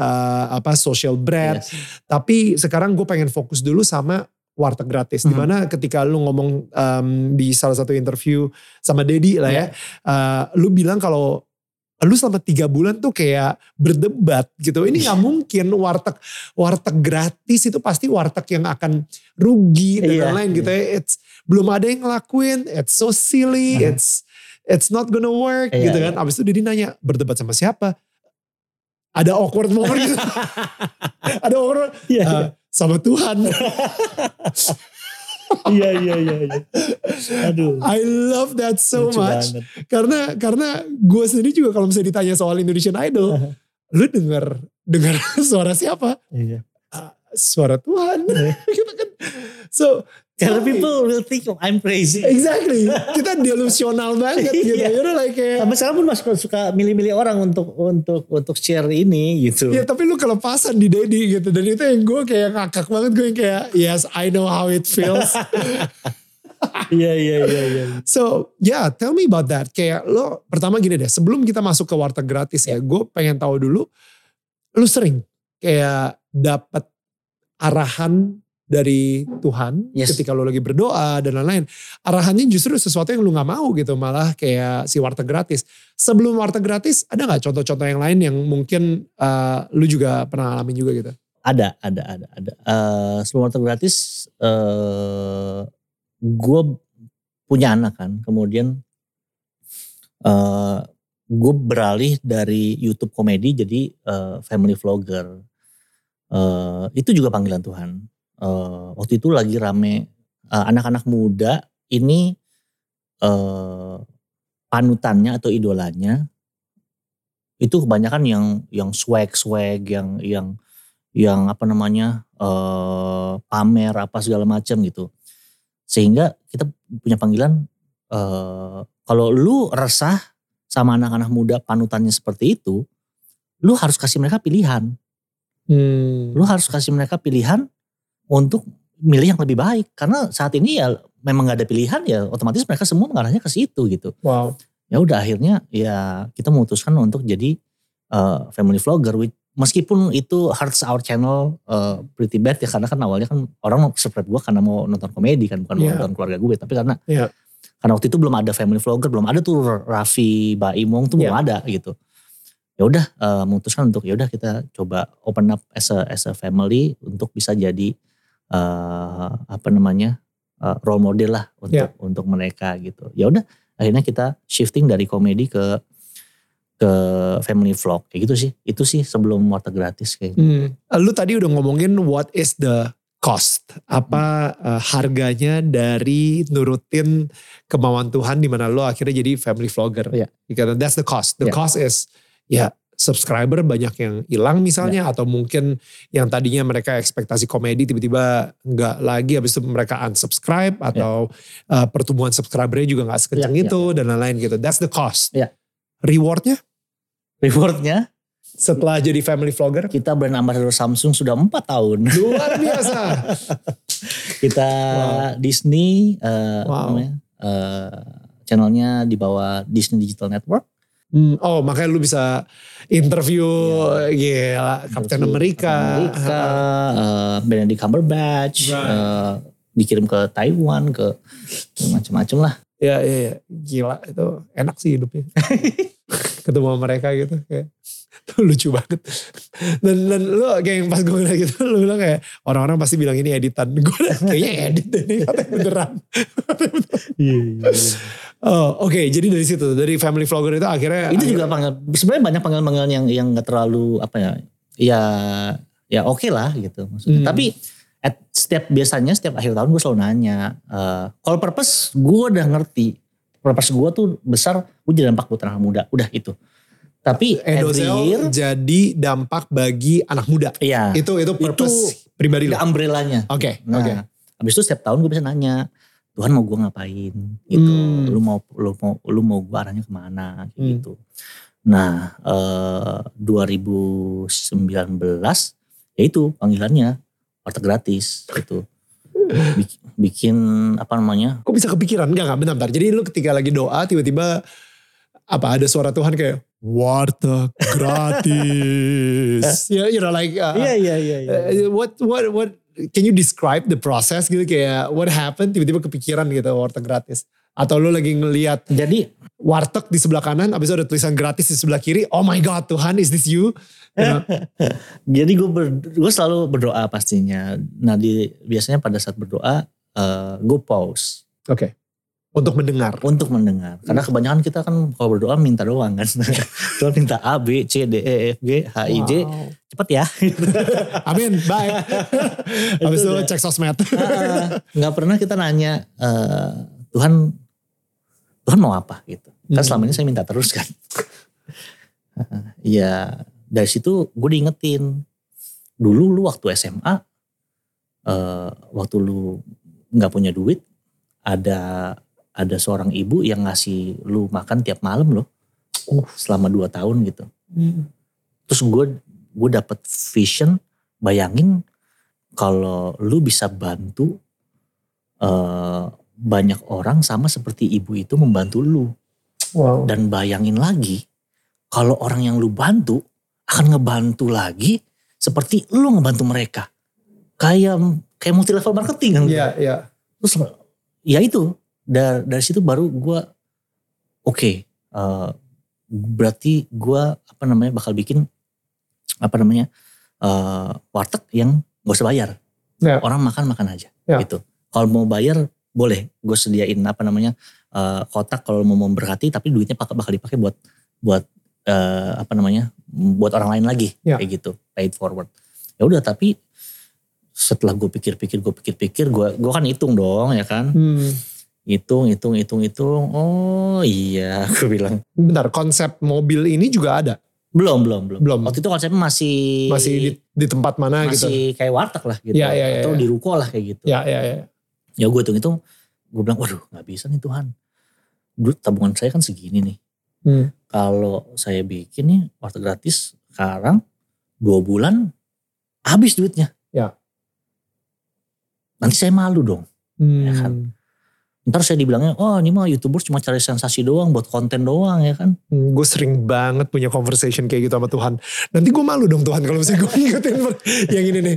Sering banget, sering banget. Oke okay, anyway. Terus ya udah, akhirnya enggak lah Tuhan ya udah. Hmm. Uh, lupa gitu. Eh tiba-tiba apa namanya uh, muncul lagi dalam hati. Terus gue coba lagi lirik-lirik kanan kiri, uh, possible gak ya, gimana caranya ya supaya bisa, gak bisa gitu. Gitu-gitu terus sampai tiga bulan akhirnya baru gue bilang sama Tuhan, oke okay, gue jalanin tapi gue gak bisa sendiri. Hmm. Gue butuh butuh banyak bantuan dari banyak orang. Uh, akhirnya ya udah gue lempar ke ke followers kita. Gue gue kasih ide, gue ada ide begini. Hmm. Bayangkan warteg uh, apa warteg dia nggak usah bayar, gratis. Hmm. Bisnisnya pasti rugi. Kalian mau nggak ikutan uh, rugi bareng saya? Mau mau mau mau mau mau. Wah, wow. Ternyata banyak banget yang mau rugi bareng gue gitu. Wow. Ya udah, kita kita buka kitabisa dot com. Udah, okay. kitabisa dot com apa namanya kumpul dana empat puluh juta. Hmm. Tapi Uh, terus ya, apa nanya-nanya juga uh, terus waktu itu ada ada gempa di Tangerang. Hmm. Uh, kemudian muncul banyak masukan dari followers, uh, kak warteg gratisnya di tempat gempa, ah gimana kan gempa kan nggak bisa diprediksi ya, masa gempa hmm. gempa di sana kita bukan di situ. Oh iya, karena pikirnya ruko ya maksudnya. Ah, ya udah akhirnya kepikiran ya udah food truck, jadi kita yang jemput bola kalau ada hmm. ada ada gempa ada banjir kita bisa datang ke sana untuk bawa makanannya kayak gitu. Wow. Terus ya udah hitung-hitung mobil ini harganya delapan puluh juta. Wow. Duitnya cuma empat puluh juta gitu. Iya, iya. Aduh gak bisa nih. Hmm. Tiba-tiba Tokopedia telepon. Hmm. Dia bilang, eh Dok apa kabar gitu. Eh kita dengar ceritanya deh tentang warteg gratis. Hmm. Kita mau apa namanya angkat nih ceritanya buat oh. buat ads kita gitu. Terus oh. gue bilang, cerita apaan? Kagak ada ceritanya. Ini orang baru inisiasi kok. Orang gue baru ceritain ke subscribers lagi ngumpul dana. Jadi belum ada. Lu kalau mau syuting, syuting apa? Iya. Gitu. Mobilnya belum ada. Kegiatannya hmm. belum jalan. Baru ide yang dilempar doang. Hmm. Terus dia bilang, gak apa-apa Dok. Sesuai dengan apa namanya moto kita tahun ini. Mulai aja dulu. Uh, pas gila. Banget campaign-nya lagi itu. Iya terus. Hah? Gue langsung, wah gila ini kayaknya dari Tuhan nih gitu. Mulai aja dulu. Iya gitu. Mulai aja dulu. Ya udah. Oke. Okay. Meeting, oke okay, dia semangat. Tunggu dibayar berapa? delapan puluh juta. Oh, gila gak sih? Kayak, waduh gitu. Kayak beli di food truck gitu kan? Iya. Yeah, yeah. Ah, kayak, lu tau, kayak, kayak apa ya? Kayak lu, lu bilang sama Tuhan, oke okay, gue mau jalanin. Ya. Yeah. Ya. Tapi gue kurang nih ini. Yeah. Gimana nih? Ya. Yeah. Ah, gitu lah. Iya gak sih? Iya gak sih? Ah. Yang penting, yang penting lu udah mau, ya udah mau, ya udah nih, gitu. Udah sampai sekarang udah berjalan dua tahun, lima kota, nggak sekalipun kita kekurangan dana. lima kota udah? lima kota. Wait, wait, satu food truck? Uh, tiga food truck, udah satu tiga vending food, machine. Ya. Udah tiga food truck sama dapat satu vending machine? Yes. Uh. Oh, dude, wow, lima kota. Dan kita gak pernah bikin kayak penggalangan dana khusus gitu. Ya. Gak ada. Setiap hari. Sekarang uh, masih open aja. Ya kalau kalau lu mau nyumbang ya. Kontribusi ya warteg gratis. Eh, kita bisa .com slash warteg gratis Edho Zell. Udah. Ya jalan aja terus. Tiba-tiba nanti ada datang. Ada duit gitu. Malah di hari pembukaan pertama kita. Kita kan semangat untuk menginspirasi. Nih. Ya. Tiba-tiba ada datang nih. Anak umur dua puluh tahun. Hmm. Kucuk-kucuk pesan satu nasi. Ya hmm. udah, kita bikinin, dibayar, kasih amplop ke kita. Iya. Loh, apa nih loh? Surat cinta apa surat semangat, encouragement letter gitu. Yeah, yeah. Thank you ya. Ah, thank you, ya. Terus bilang, apa nih? Surat cinta nih buat gue, gue bilang gitu. Uh. Terus bilang, enggak kak, itu gaji pertama saya. Wah, what? Gitu, jadi kayak, wah gila deh jadi. Wow. Kayak, udahlah sampai sekarang ya puji Tuhan jalan terus. Kemarin Ramadan kita kita literally setiap hari untuk untuk bagi-bagi makanan. Sekarang uh, di Medan juga uh, jalan setiap hari. Uh, paling yang lagi terhambat cuma yang di Jogja. Karena uh, di Jogja itu kita sistemnya vending machine tapi di sekolah singgah. Karena oh. uh, di Jogja itu uh, ada sekolah singgahnya ada. Tapi murid-muridnya ini, anak-anak ini, anak-anak apa namanya uh, pembantu rumah tangga, anak-anak uh, hmm. uh, macam-macam lah pengamen apa segala macam. Hmm. Lebih pilih anak-anaknya mendingan lu bantuin bapak kerja deh ngamen kayak apa gitu dibandingkan lu sekolah. Hmm. Itu tapi semenjak ada vending machine itu bayarnya pakai belajar. Kalau lu belajar lu udah bisa lu gratis makan gratis akhir oh. akhirnya baru rame konsisten wow. Karena ya udah gue nggak perlu ngurusin lu makan kan lu sekolah aja sono gitu kan wow. Sama bapaknya tinggal cari duit buat dirinya sendiri gitu wow. um, cuma karena pandemi lagi nggak boleh sekolah lagi nggak boleh sekolah hmm. makanya jadi kehambat iya. Dan lu tau gak sih gue kemarin baru aja denger um, kayak khotbah gitu ya dimana kayak dan ini kena banget di gue dan di lu juga mungkin sekarang ini ya. Dan mungkin siapapun yang lagi nonton saat ini dimana um, Tuhan itu ya. Uh, yang kita tahu di, di Injil gitu ya. Tuhan itu gak pernah terpukau sama kehebatan lu membaca Injil. Atau kehebatan lu berteologi. Kehebatan lu seberapa banyak lu bisa ngebaptis orang misalnya gitu. Seberapa banyak lu bisa. Uh, apa um, Seberapa hebatnya lu uh, berorasi ngomongin tentang gue dan lain-lain. Gak, Tuhan gak pernah terpukau sama itu. Tapi Tuhan amazed ketika ngelihat iman seseorang. Hmm, yes. And I think yang barusan kita obrolin adalah iman. Karena ketika ketika kita ngedengar kayaknya Tuhan pengen gue begini deh. Bener gak ya? Tapi kayaknya semakin iya, semakin iya, semakin iya. Abis itu kita bilang, oke okay, Tuhan, I'll do it. Ya, ya, ya, ya. Dan disitulah baru kita mulai ngerasain yang namanya mukjizat. Yes, yes. Dimana akhirnya lu ngerasa gila warteg gratis yang harusnya tagline-nya adalah bisnis pasti rugi. Sekarang kenapa bisa buka lima cabang, you know, like ada, yeah. ada lima cabang dan yeah. habis itu ada tiga uh, apa food truck lagi sama satu vending machine gitu. It, it doesn't make sense. Mm-hmm. Itu mukjizat menurut gue. Yes. Tapi mukjizat itu bisa lu dapetin kalau misalnya lu udah mulai mengambil si langkah, uh, iman. langkah iman tersebut sih. Lucunya gitu. Kayaknya Tuhan kayak emang bener-bener kayak ngetes gitu. Sebenarnya kalau Tuhan udah kasih kasih duluan gitu, ini ada duitnya nih, lu hmm. jalanin lah. Pasti kan kita oke okay, gitu kan. Nah, tapi ya. enggak, terus kayak kayak apa namanya Abraham lah ya kan? Iya keluar gitu, kemana gitu, jalannya mana gitu, duitnya mana gitu kan? Enggak, lu keluar dulu lah gitu. Kadang-kadang suka sebel juga maksudnya. Kenapa sih gak bisa di itu. Tapi memang ya itu mungkin karena Tuhan pengen lihat iman kita sih. Ada satu part yang gue suka juga. Karena actually ini dari si khotbah yang kemarin gue denger ya. Um, ketika ketika lu pasti tahu. Maksudnya kalian yang um, apa di gereja juga pasti pernah dengar. Ketika Yesus memberi makan lima ribu orang. Hmm. Ya kan dengan lima roti dan dua ikan. Oh, iya, iya. Right. Itu.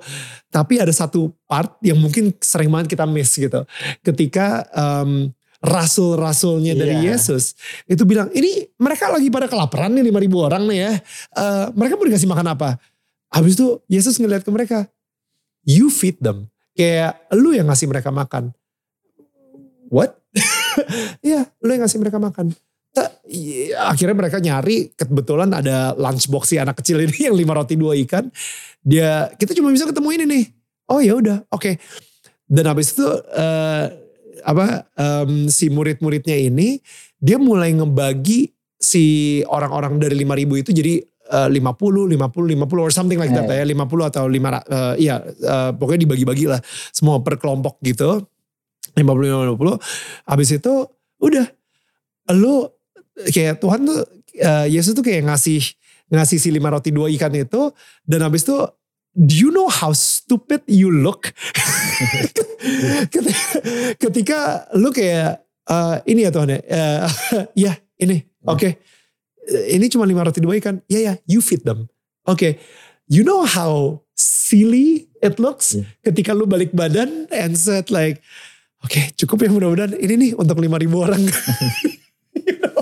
Yeah, yeah, yeah. That is like the silliest thing, and yet mukjizatnya baru terjadi ketika akhirnya lu mengambil langkah iman tersebut yeah. dan lu mulai ngasih. Ya udahlah, ini kalau misalnya Yesus dia bilang ini terjadi, terjadilah. Yeah. Tak, udah mulai itu kayak gitu. And I think like, and then berhasil, dan berhasil uh-huh. malah berlebih. Nah, itu yang yang yang apa namanya? Yang gue amazed bahwa setelah mereka selesai ngasih itu kan mereka balik dengan dua belas bakul, bakul, bakul yang ya, penuh gitu. Yang jadi penuh. Buat mereka ya. Itu juga yang gue rasakan sih. Maksudnya gue merasa Warteg Gratis meskipun tagline-nya bisnis pasti rugi, tapi gue merasa yang paling diberkati itu gue loh. Wow. Maksudnya kalau yang lain kan yang dikasih makan, iya udah kenyang ya kan. Tapi kan gak dapat sebakul. Ya, itu ya, kan ya. Masih ada satu orang satu bakul kan. Jadi ya, gue ya, merasa ya. Selama Warteg Gratis pun gue banyak diber, banyak banyak pintu yang terbuka lagi. Gue diundang sama C E O-nya Indofood, diajak ngobrol, ini Warteg wow. Gratis kayak gimana, coba dong jelasin gitu. Wow. Terus jadi banyak koneksi, jadi oh banyak yang penasaran, ini sistemnya gimana, sistemnya gimana, kayak gitu. Hmm. Jadi banyak ketemu dengan orang-orang yang luar biasa. Wow. Gitu, jadi kayak lebih diberkati lagi sama, sama apa ya, pada saat kita m- m- memberi gitu, kita sebenarnya lebih banyak menerima, karena ada, kita dapat joy. Yeah. Uh, mereka, mereka cuma dapat apa namanya, makanan gitu. Yeah. Kita dapat joy gitu, sukacitanya, ah, kebahagiaan itu, kebahagiaan ya? Itu ya. Gitu. Dan menurut gue kita kita dapat sesuatu yang lebih berharga, which is mungkin banyak orang yang nggak ngerti gitu. Sebenarnya pada saat lu ngasih ke orang lain tuh, lu menerima jauh lebih banyak daripada itu. Ya, dan men kayak tadi lu bilang gitu ya, kayak lu dapat Uh, konteks yang luar biasa sekali sama uh, C E O-nya Indofood hmm. gitu misalnya, dan lo bisa kenalan sama orang-orang hebat hmm. juga yang lainnya yang kayak malah minta pendapat lo hmm. dan uh, uh, sistem untuk si warung gratis, eh, ya, warteg gratis ini segala kayak gitu. Itu gak bisa dibeli pakai duit. Iya, betul. Kadang-kadang orang mikirnya, oke okay, kalau misalnya gue ngasih segini, harusnya gue dapat segini. Dan mereka cuma mikirnya berupa duit. Ya. Tapi yang mereka gak hitung adalah kebahagiaan yang lu dapat, hmm. um, kenikmatan ketika lu bisa tidur, tahu kalau misalnya lu baru aja mem- membuat impact atau dampak bagi orang banyak yang gak bisa makan saat itu, dan tiba-tiba lu bisa memberikan mereka makan gratis. Yes. Itu gila, lu tidur bisa tenang banget. Dan aduh, gue yakin banget seberapa banyak orang... Gue uh, ngelihat komentar um, di Warteg Gratis, atau misalnya interview lu juga ketika lu ngomongin Warteg Gratis, berapa banyak orang yang mendoakan lu bro. Yes. Ya kan? Yang aduh mudah-mudahan lu selalu diberkatin ya, terima kasih banyak bla bla bla begitu. Dari semua agama mereka ngedoain lu dan mereka memberikan lu berkat gitu dengan doanya hmm. mereka. Itu gak bisa dibeli pakai duit. Yes, yes, betul, betul, betul, betul. Dan dan gak cuma itu aja, sampai sekarang di, juga diketemukan apa ya, timnya juga semua nggak ada yang dibayar gitu. Wow. Gue nggak dibayar.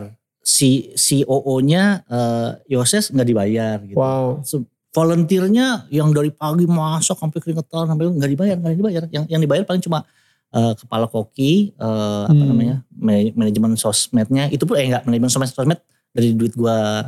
Uh, eh hmm. manajer itu dari duit gue. Hmm, bukan termasuk cost dari bukan si, duitnya bukan dari kantong ya, warteg gratis, gratis gitu dari, ya, dari, ya. Dari pribadi. Itu kayak donasi lu lah ya, ya, juga. Betul, ya, betul. Ya. Terus wow. sama sama kepala masak karena ya kita nggak mau nyusahin orang juga kan, mereka, ya, mereka ya, juga butuh sebenarnya ya, kayak gitu. Wow. Nah sekarang um, dari situ akhirnya baru lu buka Nyapi. Uh, nah bulan Maret dua ribu dua puluh satu uh, kan pandemi, eh pandemi kan dua puluh, dua ribu dua puluh, dua ribu dua puluh ya, yeah. ya dua ribu dua puluh. Uh, pandemi. Kita tuh warteg gratis tuh konsepnya fun. Dan dan orang udah setahun sama kita udah ngerti. Oh nih datang nih warteg gratis. Mereka ngantri, kita selalu setel lagu dangdut. Ngantri gak, dan kita selalu sore-sore. Jadi gak panas gak apa. Ngantri selalu rapi gitu. Bulan Maret, akhir Maret dua ribu dua puluh. For the first time warteg gratis rusuh. What? Jadi yang biasanya ngantri rame. Mereka rebutan oh, sampai no. nyolong. Oh no. Itu dan kita operasi yang di Tangerang itu.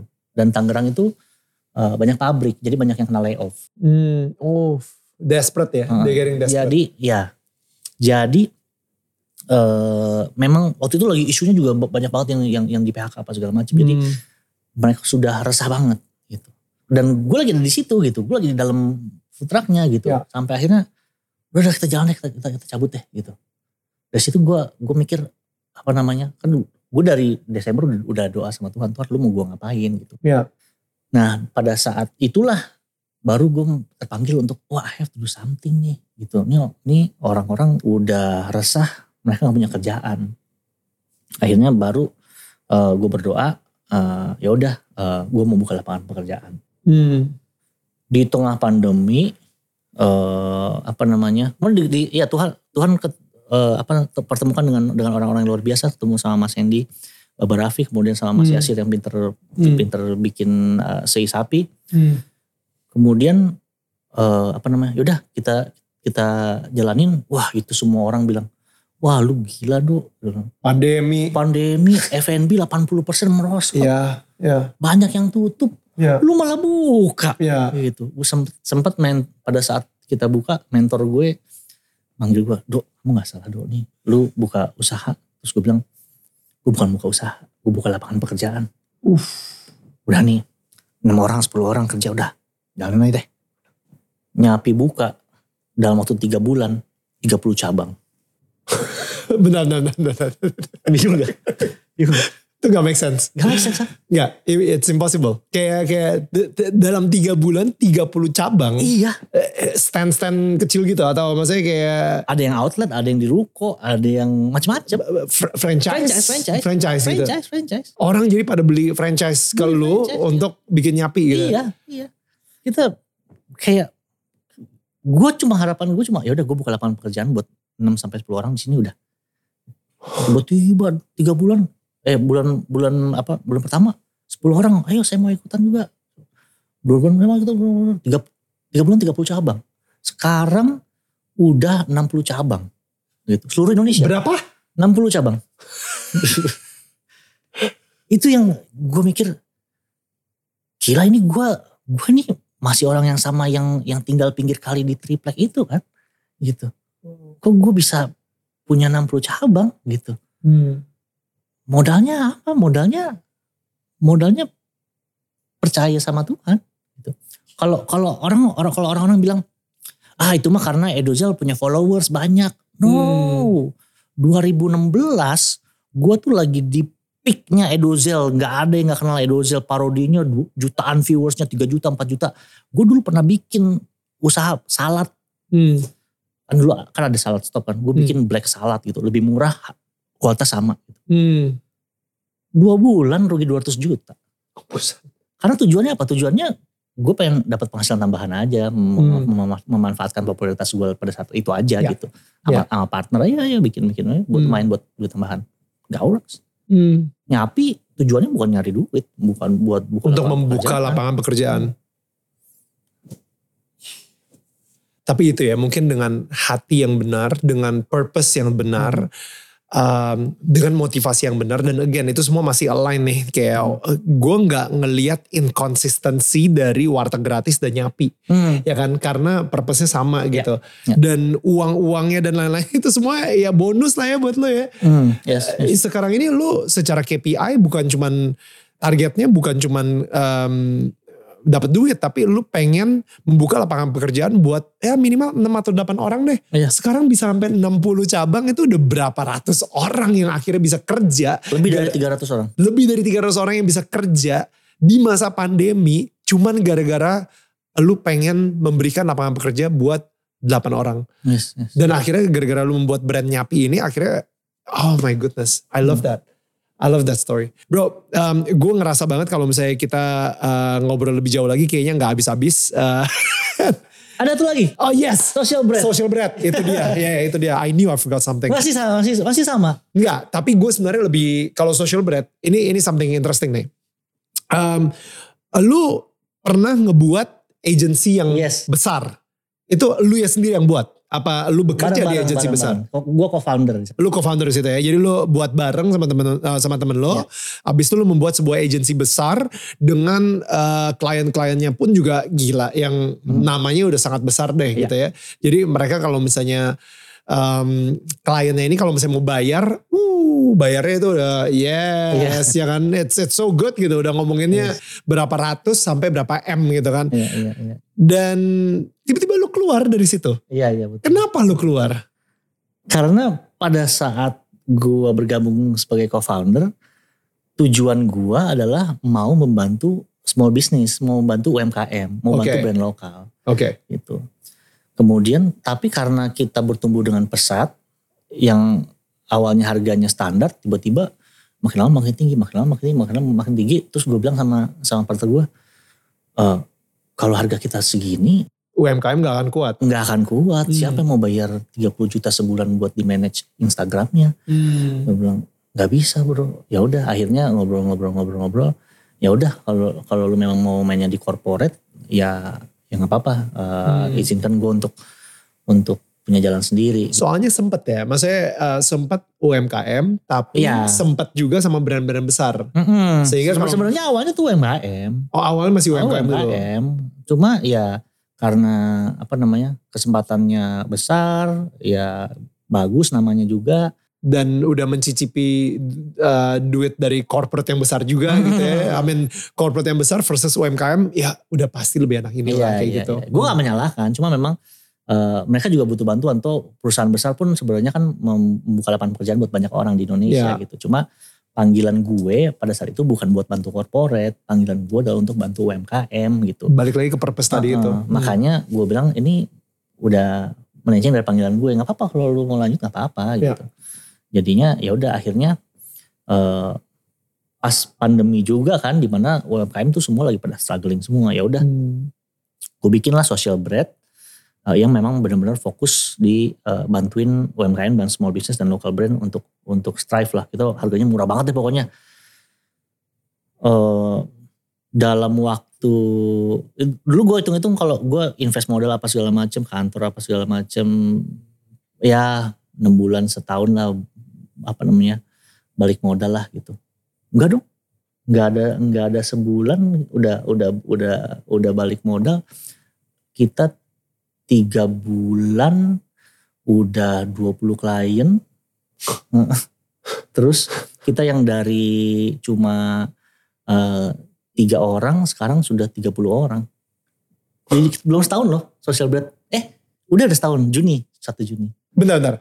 Um, Social Bread sendiri dua puluh klien ini boleh deskripsikan gak? Kan lu tadi ngomongnya U M K M deh. Iya, iya. U M K M ini maksudnya dari... Brand lokal, contohnya misalnya Nyapi, brand lokal. Okay. Kemudian ada ada Kebuli Jordan, ada Teguh uh, Teguh Indonesia, ada macam-macam lah. Kayak kayak warteg-warteg gitu pun ada warung tenda. Warung tenda uh, juga. Ada warung tenda. Yang jualan seafood gitu misalnya. Oh enggak enggak enggak. Uh, kalau jualan ayam sih. Oh jualan ayam. Uh, Oke. Okay. Terus ada online shop, jualan baju tidur, ada hmm. uh, lagi ya, ada fashion lumayan banyak, ada yang jual apa namanya vacuum cleaner kayak gitu-gitu sih. Oh wow, benar-benar ini banget ya kliennya itu. Hmm, terus ada ada yang apa baru satu cabang. Yang kita paling bersyukur adalah ada yang eh, apa namanya pada saat pandemi kemarin eh, dia mau lay off banyak karyawannya. Hmm. Kemudian ketemu kita ngobrol, kita bantuin booming eh, apa namanya wow. kontennya di di TikTok hmm. lima juta viewers gitu. Terus akhirnya eh, apa namanya kemarin mereka ulang tahun, ownernya uh, cerita, dia bilang terima kasih banget untuk Social Bread.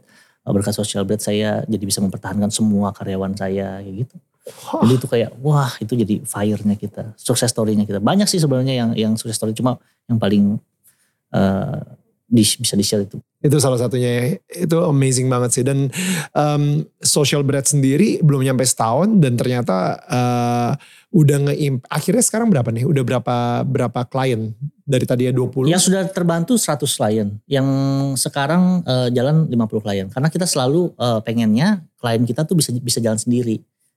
Jadi pada saat kita lagi apa namanya, lagi syuting, uh, ayo temenin, temenin biar mereka bisa sendiri. Karena kita pengennya mereka mandiri supaya kita bisa bantu yang lain lagi. Karena hmm. kita tenaganya juga terbatas. Dan gue selalu bilang sama anak-anak, kita nih semi pelayanan loh. Kita kita mau bantu orang bukan mau cari untung hmm. gitu. Hmm. Jadi apa namanya uh, gunain apa yang lu bisa. Tujuan lu bukan buat nyenengin klien. Kalau dulu waktu corporate pasti nyenengin klien kan. Ya. Oh klien mau ini, oh iya iya kita ikutin. Padahal kita tahu itu strateginya gak bakal berhasil. Ya. Algoritmanya pasti salah. Ini tuh pasti salah. Tapi, tapi lu udah dibayar anyway iya, gitu. Tapi, tapi duitnya gede gitu. Ya. Tapi bos maunya begini. Ya udah deh kita ikutin akhirnya. nggak works. Akhirnya, oh iya ya nggak works ya. Gitu. Kalau sekarang nggak bisa. Ya. Kalau kliennya interview ini nggak bisa Pak, harus begini gitu. Hmm. Kita adalah satu-satunya social social media agency yang pernah nge-cut klien. Dua kali lagi. Yang satu revisi, revisi, revisi. Gue bilang, gue bilang, ah sorry Pak. Kalau Bapak masih mau revisi-revisi, jangan ke kita Pak. Kita kalau revisi makan banyak waktu, kita gak bisa bantu yang lain. Uh, sampai sini aja Pak, Bapak gak usah bayar. Dan kita juga di Social Bread juga kita refund. Kalau sebulan, uh, apa namanya, yang kita lakukan tidak berdampak sama salesnya. Dia gak, apa namanya, dia gak, dia, dia bilang dia gak puas, gue usah bayar. Wow. Uh-uh. Oke. Okay. Gue refund, hari itu juga. Gue yakin banget.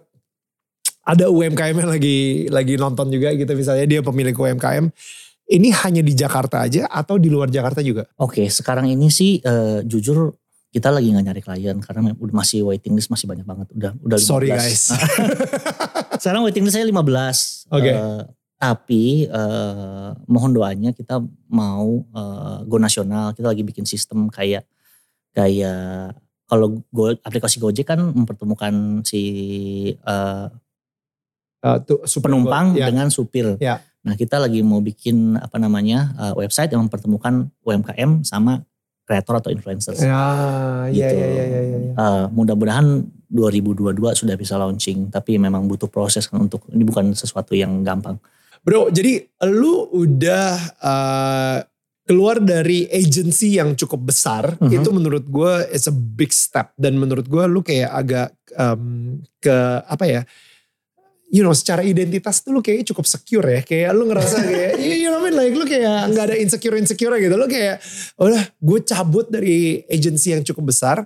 Um, dan akhirnya gue memulai sesuatu yang kecil gitu. Mm-hmm. Tapi benar-benar uh, follow my passion and uh, apa the purpose that yeah. God put in me gitu. Yes. Nah, um, you know, it's not easy untuk kehilangan sebuah identitas. Sama seperti um, keputusan lu juga uh-huh. Ketika lu bilang sama subscriber lu bahwa lu cabut dari dunia YouTube. Yes. YouTube udah berapa tahun? sebelas tahun, sepuluh tahun, sebelas tahun ya. sepuluh, sebelas tahun. sepuluh sampai sebelas tahun bro. Dan, dan why? Kita kehilangan Reza Arap, kita kehilangan Skinny Indonesian dan sekarang kita kehilangan Edho Zell gitu. Um, gimana ya? Gue huh, gimana ya gue merasa gue berasa not belong aja sih, udah nggak belong ke di di YouTube. Secara kreatif gue nggak tertantang, uh, secara algoritma pun gue nggak didukung, uh, dan waktu Itu yang gue punya uh, apa namanya udah berkurang sama udah jadi rutinitas. Gue nge-YouTube kayak nyari-nyari nyari-nyari konten banget gitu maksudnya. Hmm, sesuatu yang nggak penting lu jadiin konten gitu biar demi demi upload aja gitu. Iya iya iya iya. Karena karena kan kita ada ada jadwal upload kan Senin hmm. Senin Rabu Jumat jadinya ya gitu. Gue gue sendiri nggak nonton YouTube gue sendiri. Gitu. Hmm. Uh, I know people, I know some people still watch it, tapi gue sendiri nggak menikmati apa yang gue buat gitu. Jadinya gue merasa uh, kalau gue terus melakukan hal yang sama, gue nggak bisa expect hasil yang beda gitu. Wow. Jadi gue harus step out untuk punya waktu. Uh, berpikir, berkreatif dan uh, menghasilkan sesuatu yang memang gue suka dan berdampak gitu. Lu udah ngelihat mukjizat-mukjizat sebelumnya, mm-hmm. you know, di mana yeah. lu um, warteg gratis jadi seperti ini, nyapi seperti ini, mm-hmm. social bread seperti mm-hmm. ini gitu.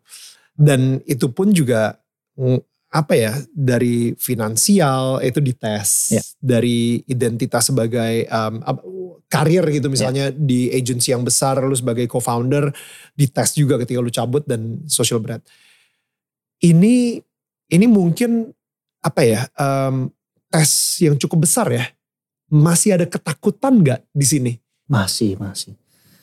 Uh, nomor satu tuh gue yang paling gue takutkan adalah kru gue sebenarnya. Hmm. Uh, apa namanya? Karena ya mereka dibayar kan dari dari AdSense-nya YouTube gitu. Terus hmm. gue mau bayar mereka gimana? Apa gue harus lepas apa gimana gitu. Hmm. Which is sebenarnya gue sedih banget kalau harus lepas mereka. Hmm. Tapi sepertinya uh, Tuhan juga udah dukung. Jadi hmm. uh, ada ada editor kita yang memang sudah gue lem gue pindahan ke Social Bread gitu. Hmm. Uh, anak grafik desain juga ada yang udah gue pindahin ke Nyapi kayak gitu. Hmm. Jadi um, sedikit demi sedikit sudah sudah sudah gue tempatkan, jadi gue nggak nggak ngelepas easy crew, jadi yeah.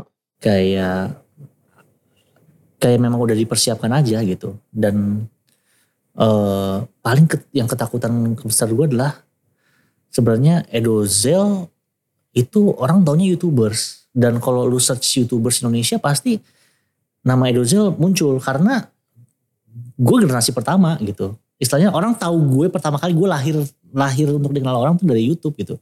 Itu sih yang yang yang akan susah untuk, itu yang gue merasa berat, apakah nanti brand masih mau percaya sama gue apa enggak kayak gitu. Apakah itu sih yang yang that's your fear. Iya, kekhawatiran-kekhawatiran itu sih. Hmm. Masih ada, masih ada. Hmm. Siap, siapakah Edho Zell kalau dia bukan seorang YouTuber? Mm-mm. Atau YouTuber macam apa gak punya YouTube? Gak, gak, gini, gini.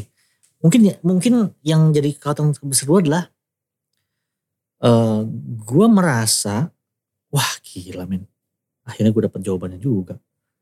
Jadi gue gue bisa nyapi karena gue pikir uh, karena YouTube gue besar, jadi uh, gue gampang untuk ketemu Mas Hendi sama Mas Yasir. Hmm. Gue di Warteg Gratis uh, besar karena uh, karena gue punya followers di YouTube. Hmm. Pada saat gue memberitakan orang tahu gitu. Orang percaya gue di Social Bread ya karena gue uh, di YouTube. Istilahnya YouTube tuh kendaraannya gue gitu. Hmm. Gue bisa ada seperti sekarang ya karena gue kendarain YouTube, meskipun AdSense-nya dikit tapi orang tahu gue sehingga orang mau kerja sama sama gue hmm. gitu. And then just now I realize no, my kendaraan is not YouTube, it's God gitu. So wow. Jadi ya, so it's a decision that's, that that I think it's final.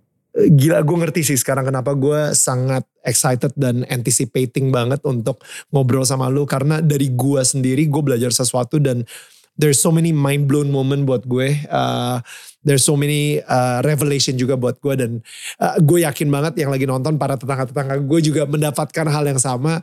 Dan again, gue pengen encourage kalian kalau misalnya kalian ngerasa ceritanya Edho itu bisa menjadi harapan baru buat teman kalian atau siapapun atau tetangga kalian atau seseorang yang kalian sayangin gitu ya, yang sekarang ini mungkin lagi menjalani depresi atau lagi uh, ngerasa stuck atau um, you know melayang-melayang aja hidupnya tanpa purpose gitu ya. Please share this video, oke? Okay? Share video-video yang kemarin juga gitu, yang kebetulan uh, Edho juga sempat ngomongin soal um, purpose versus passion juga. Guys, janji gue adalah untuk selalu memberikan kalian value ke dalam hidup kalian melalui podcast Daniel Tentang Kamu, alright? Bukan hanya kalian you apa, it makes you feel good, tapi it makes you feel God. Jadi please subscribe. Kalau misalnya lu setuju sama apa yang gue katakan barusan, subscribe dan juga nyala, nyalakan tombol bell atau loncengnya supaya kalian mendapatkan notifikasi ketika kita nge-upload video baru. Dan pastikan juga untuk um, follow kita di seluruh digital platform podcast kita. Ada di Spotify juga dan search Daniel Tetangga Kamu dan uh, jangan lupa di follow, alright? Um, sekalian langsung aja isi komentar. Gue yakin banget juga ada beberapa komentar-komentar atau mungkin uh, apa yang dibicarakan sama Edho itu kena banget di kamu. Kalau misalnya kalian pengen nge-share juga cerita hidup kalian, please di komentar kita. Atau mungkin bisa um, mention kita di Instagram di at Daniel Mananta Network atau di at Edho Zell juga, right? Supaya seberapa memberkatinya gitu konten kita untuk kamu, untuk hidup kamu. Karena itu akan menjadi sebuah kebahagiaan juga buat kita. So, um, kalau biasanya Edho Zell suka ngomong, thank you for being you. X O X O. Itu mungkin terakhir kali kita dengerin ya. Tapi kalau misalnya di sini kita ngomongnya tetangga saling menyangga, bukan menyanggah. Sampai ketemu minggu depan. Bye guys. Thank you so much guys sudah mendengarkan podcast Daniel Tetangga Kamu. Dan jangan lupa di follow podcastnya, dan share ke sosial media kalian menggunakan hashtag Daniel Tetangga Kamu. Sebisa mungkin, gue akan repost keseruan kalian ketika lagi mendengarkan podcast ini. Kalian juga bisa menyaksikan Daniel Tetangga Kamu setiap hari jam empat sore waktu Indonesia bagian Barat di channel YouTube Daniel Mananta Network. Karena setiap minggunya akan ada sosok-sosok inspiratif yang akan menceritakan perjalanan hidup mereka dan hubungan mereka dengan Tuhan. Sampai ketemu minggu depan.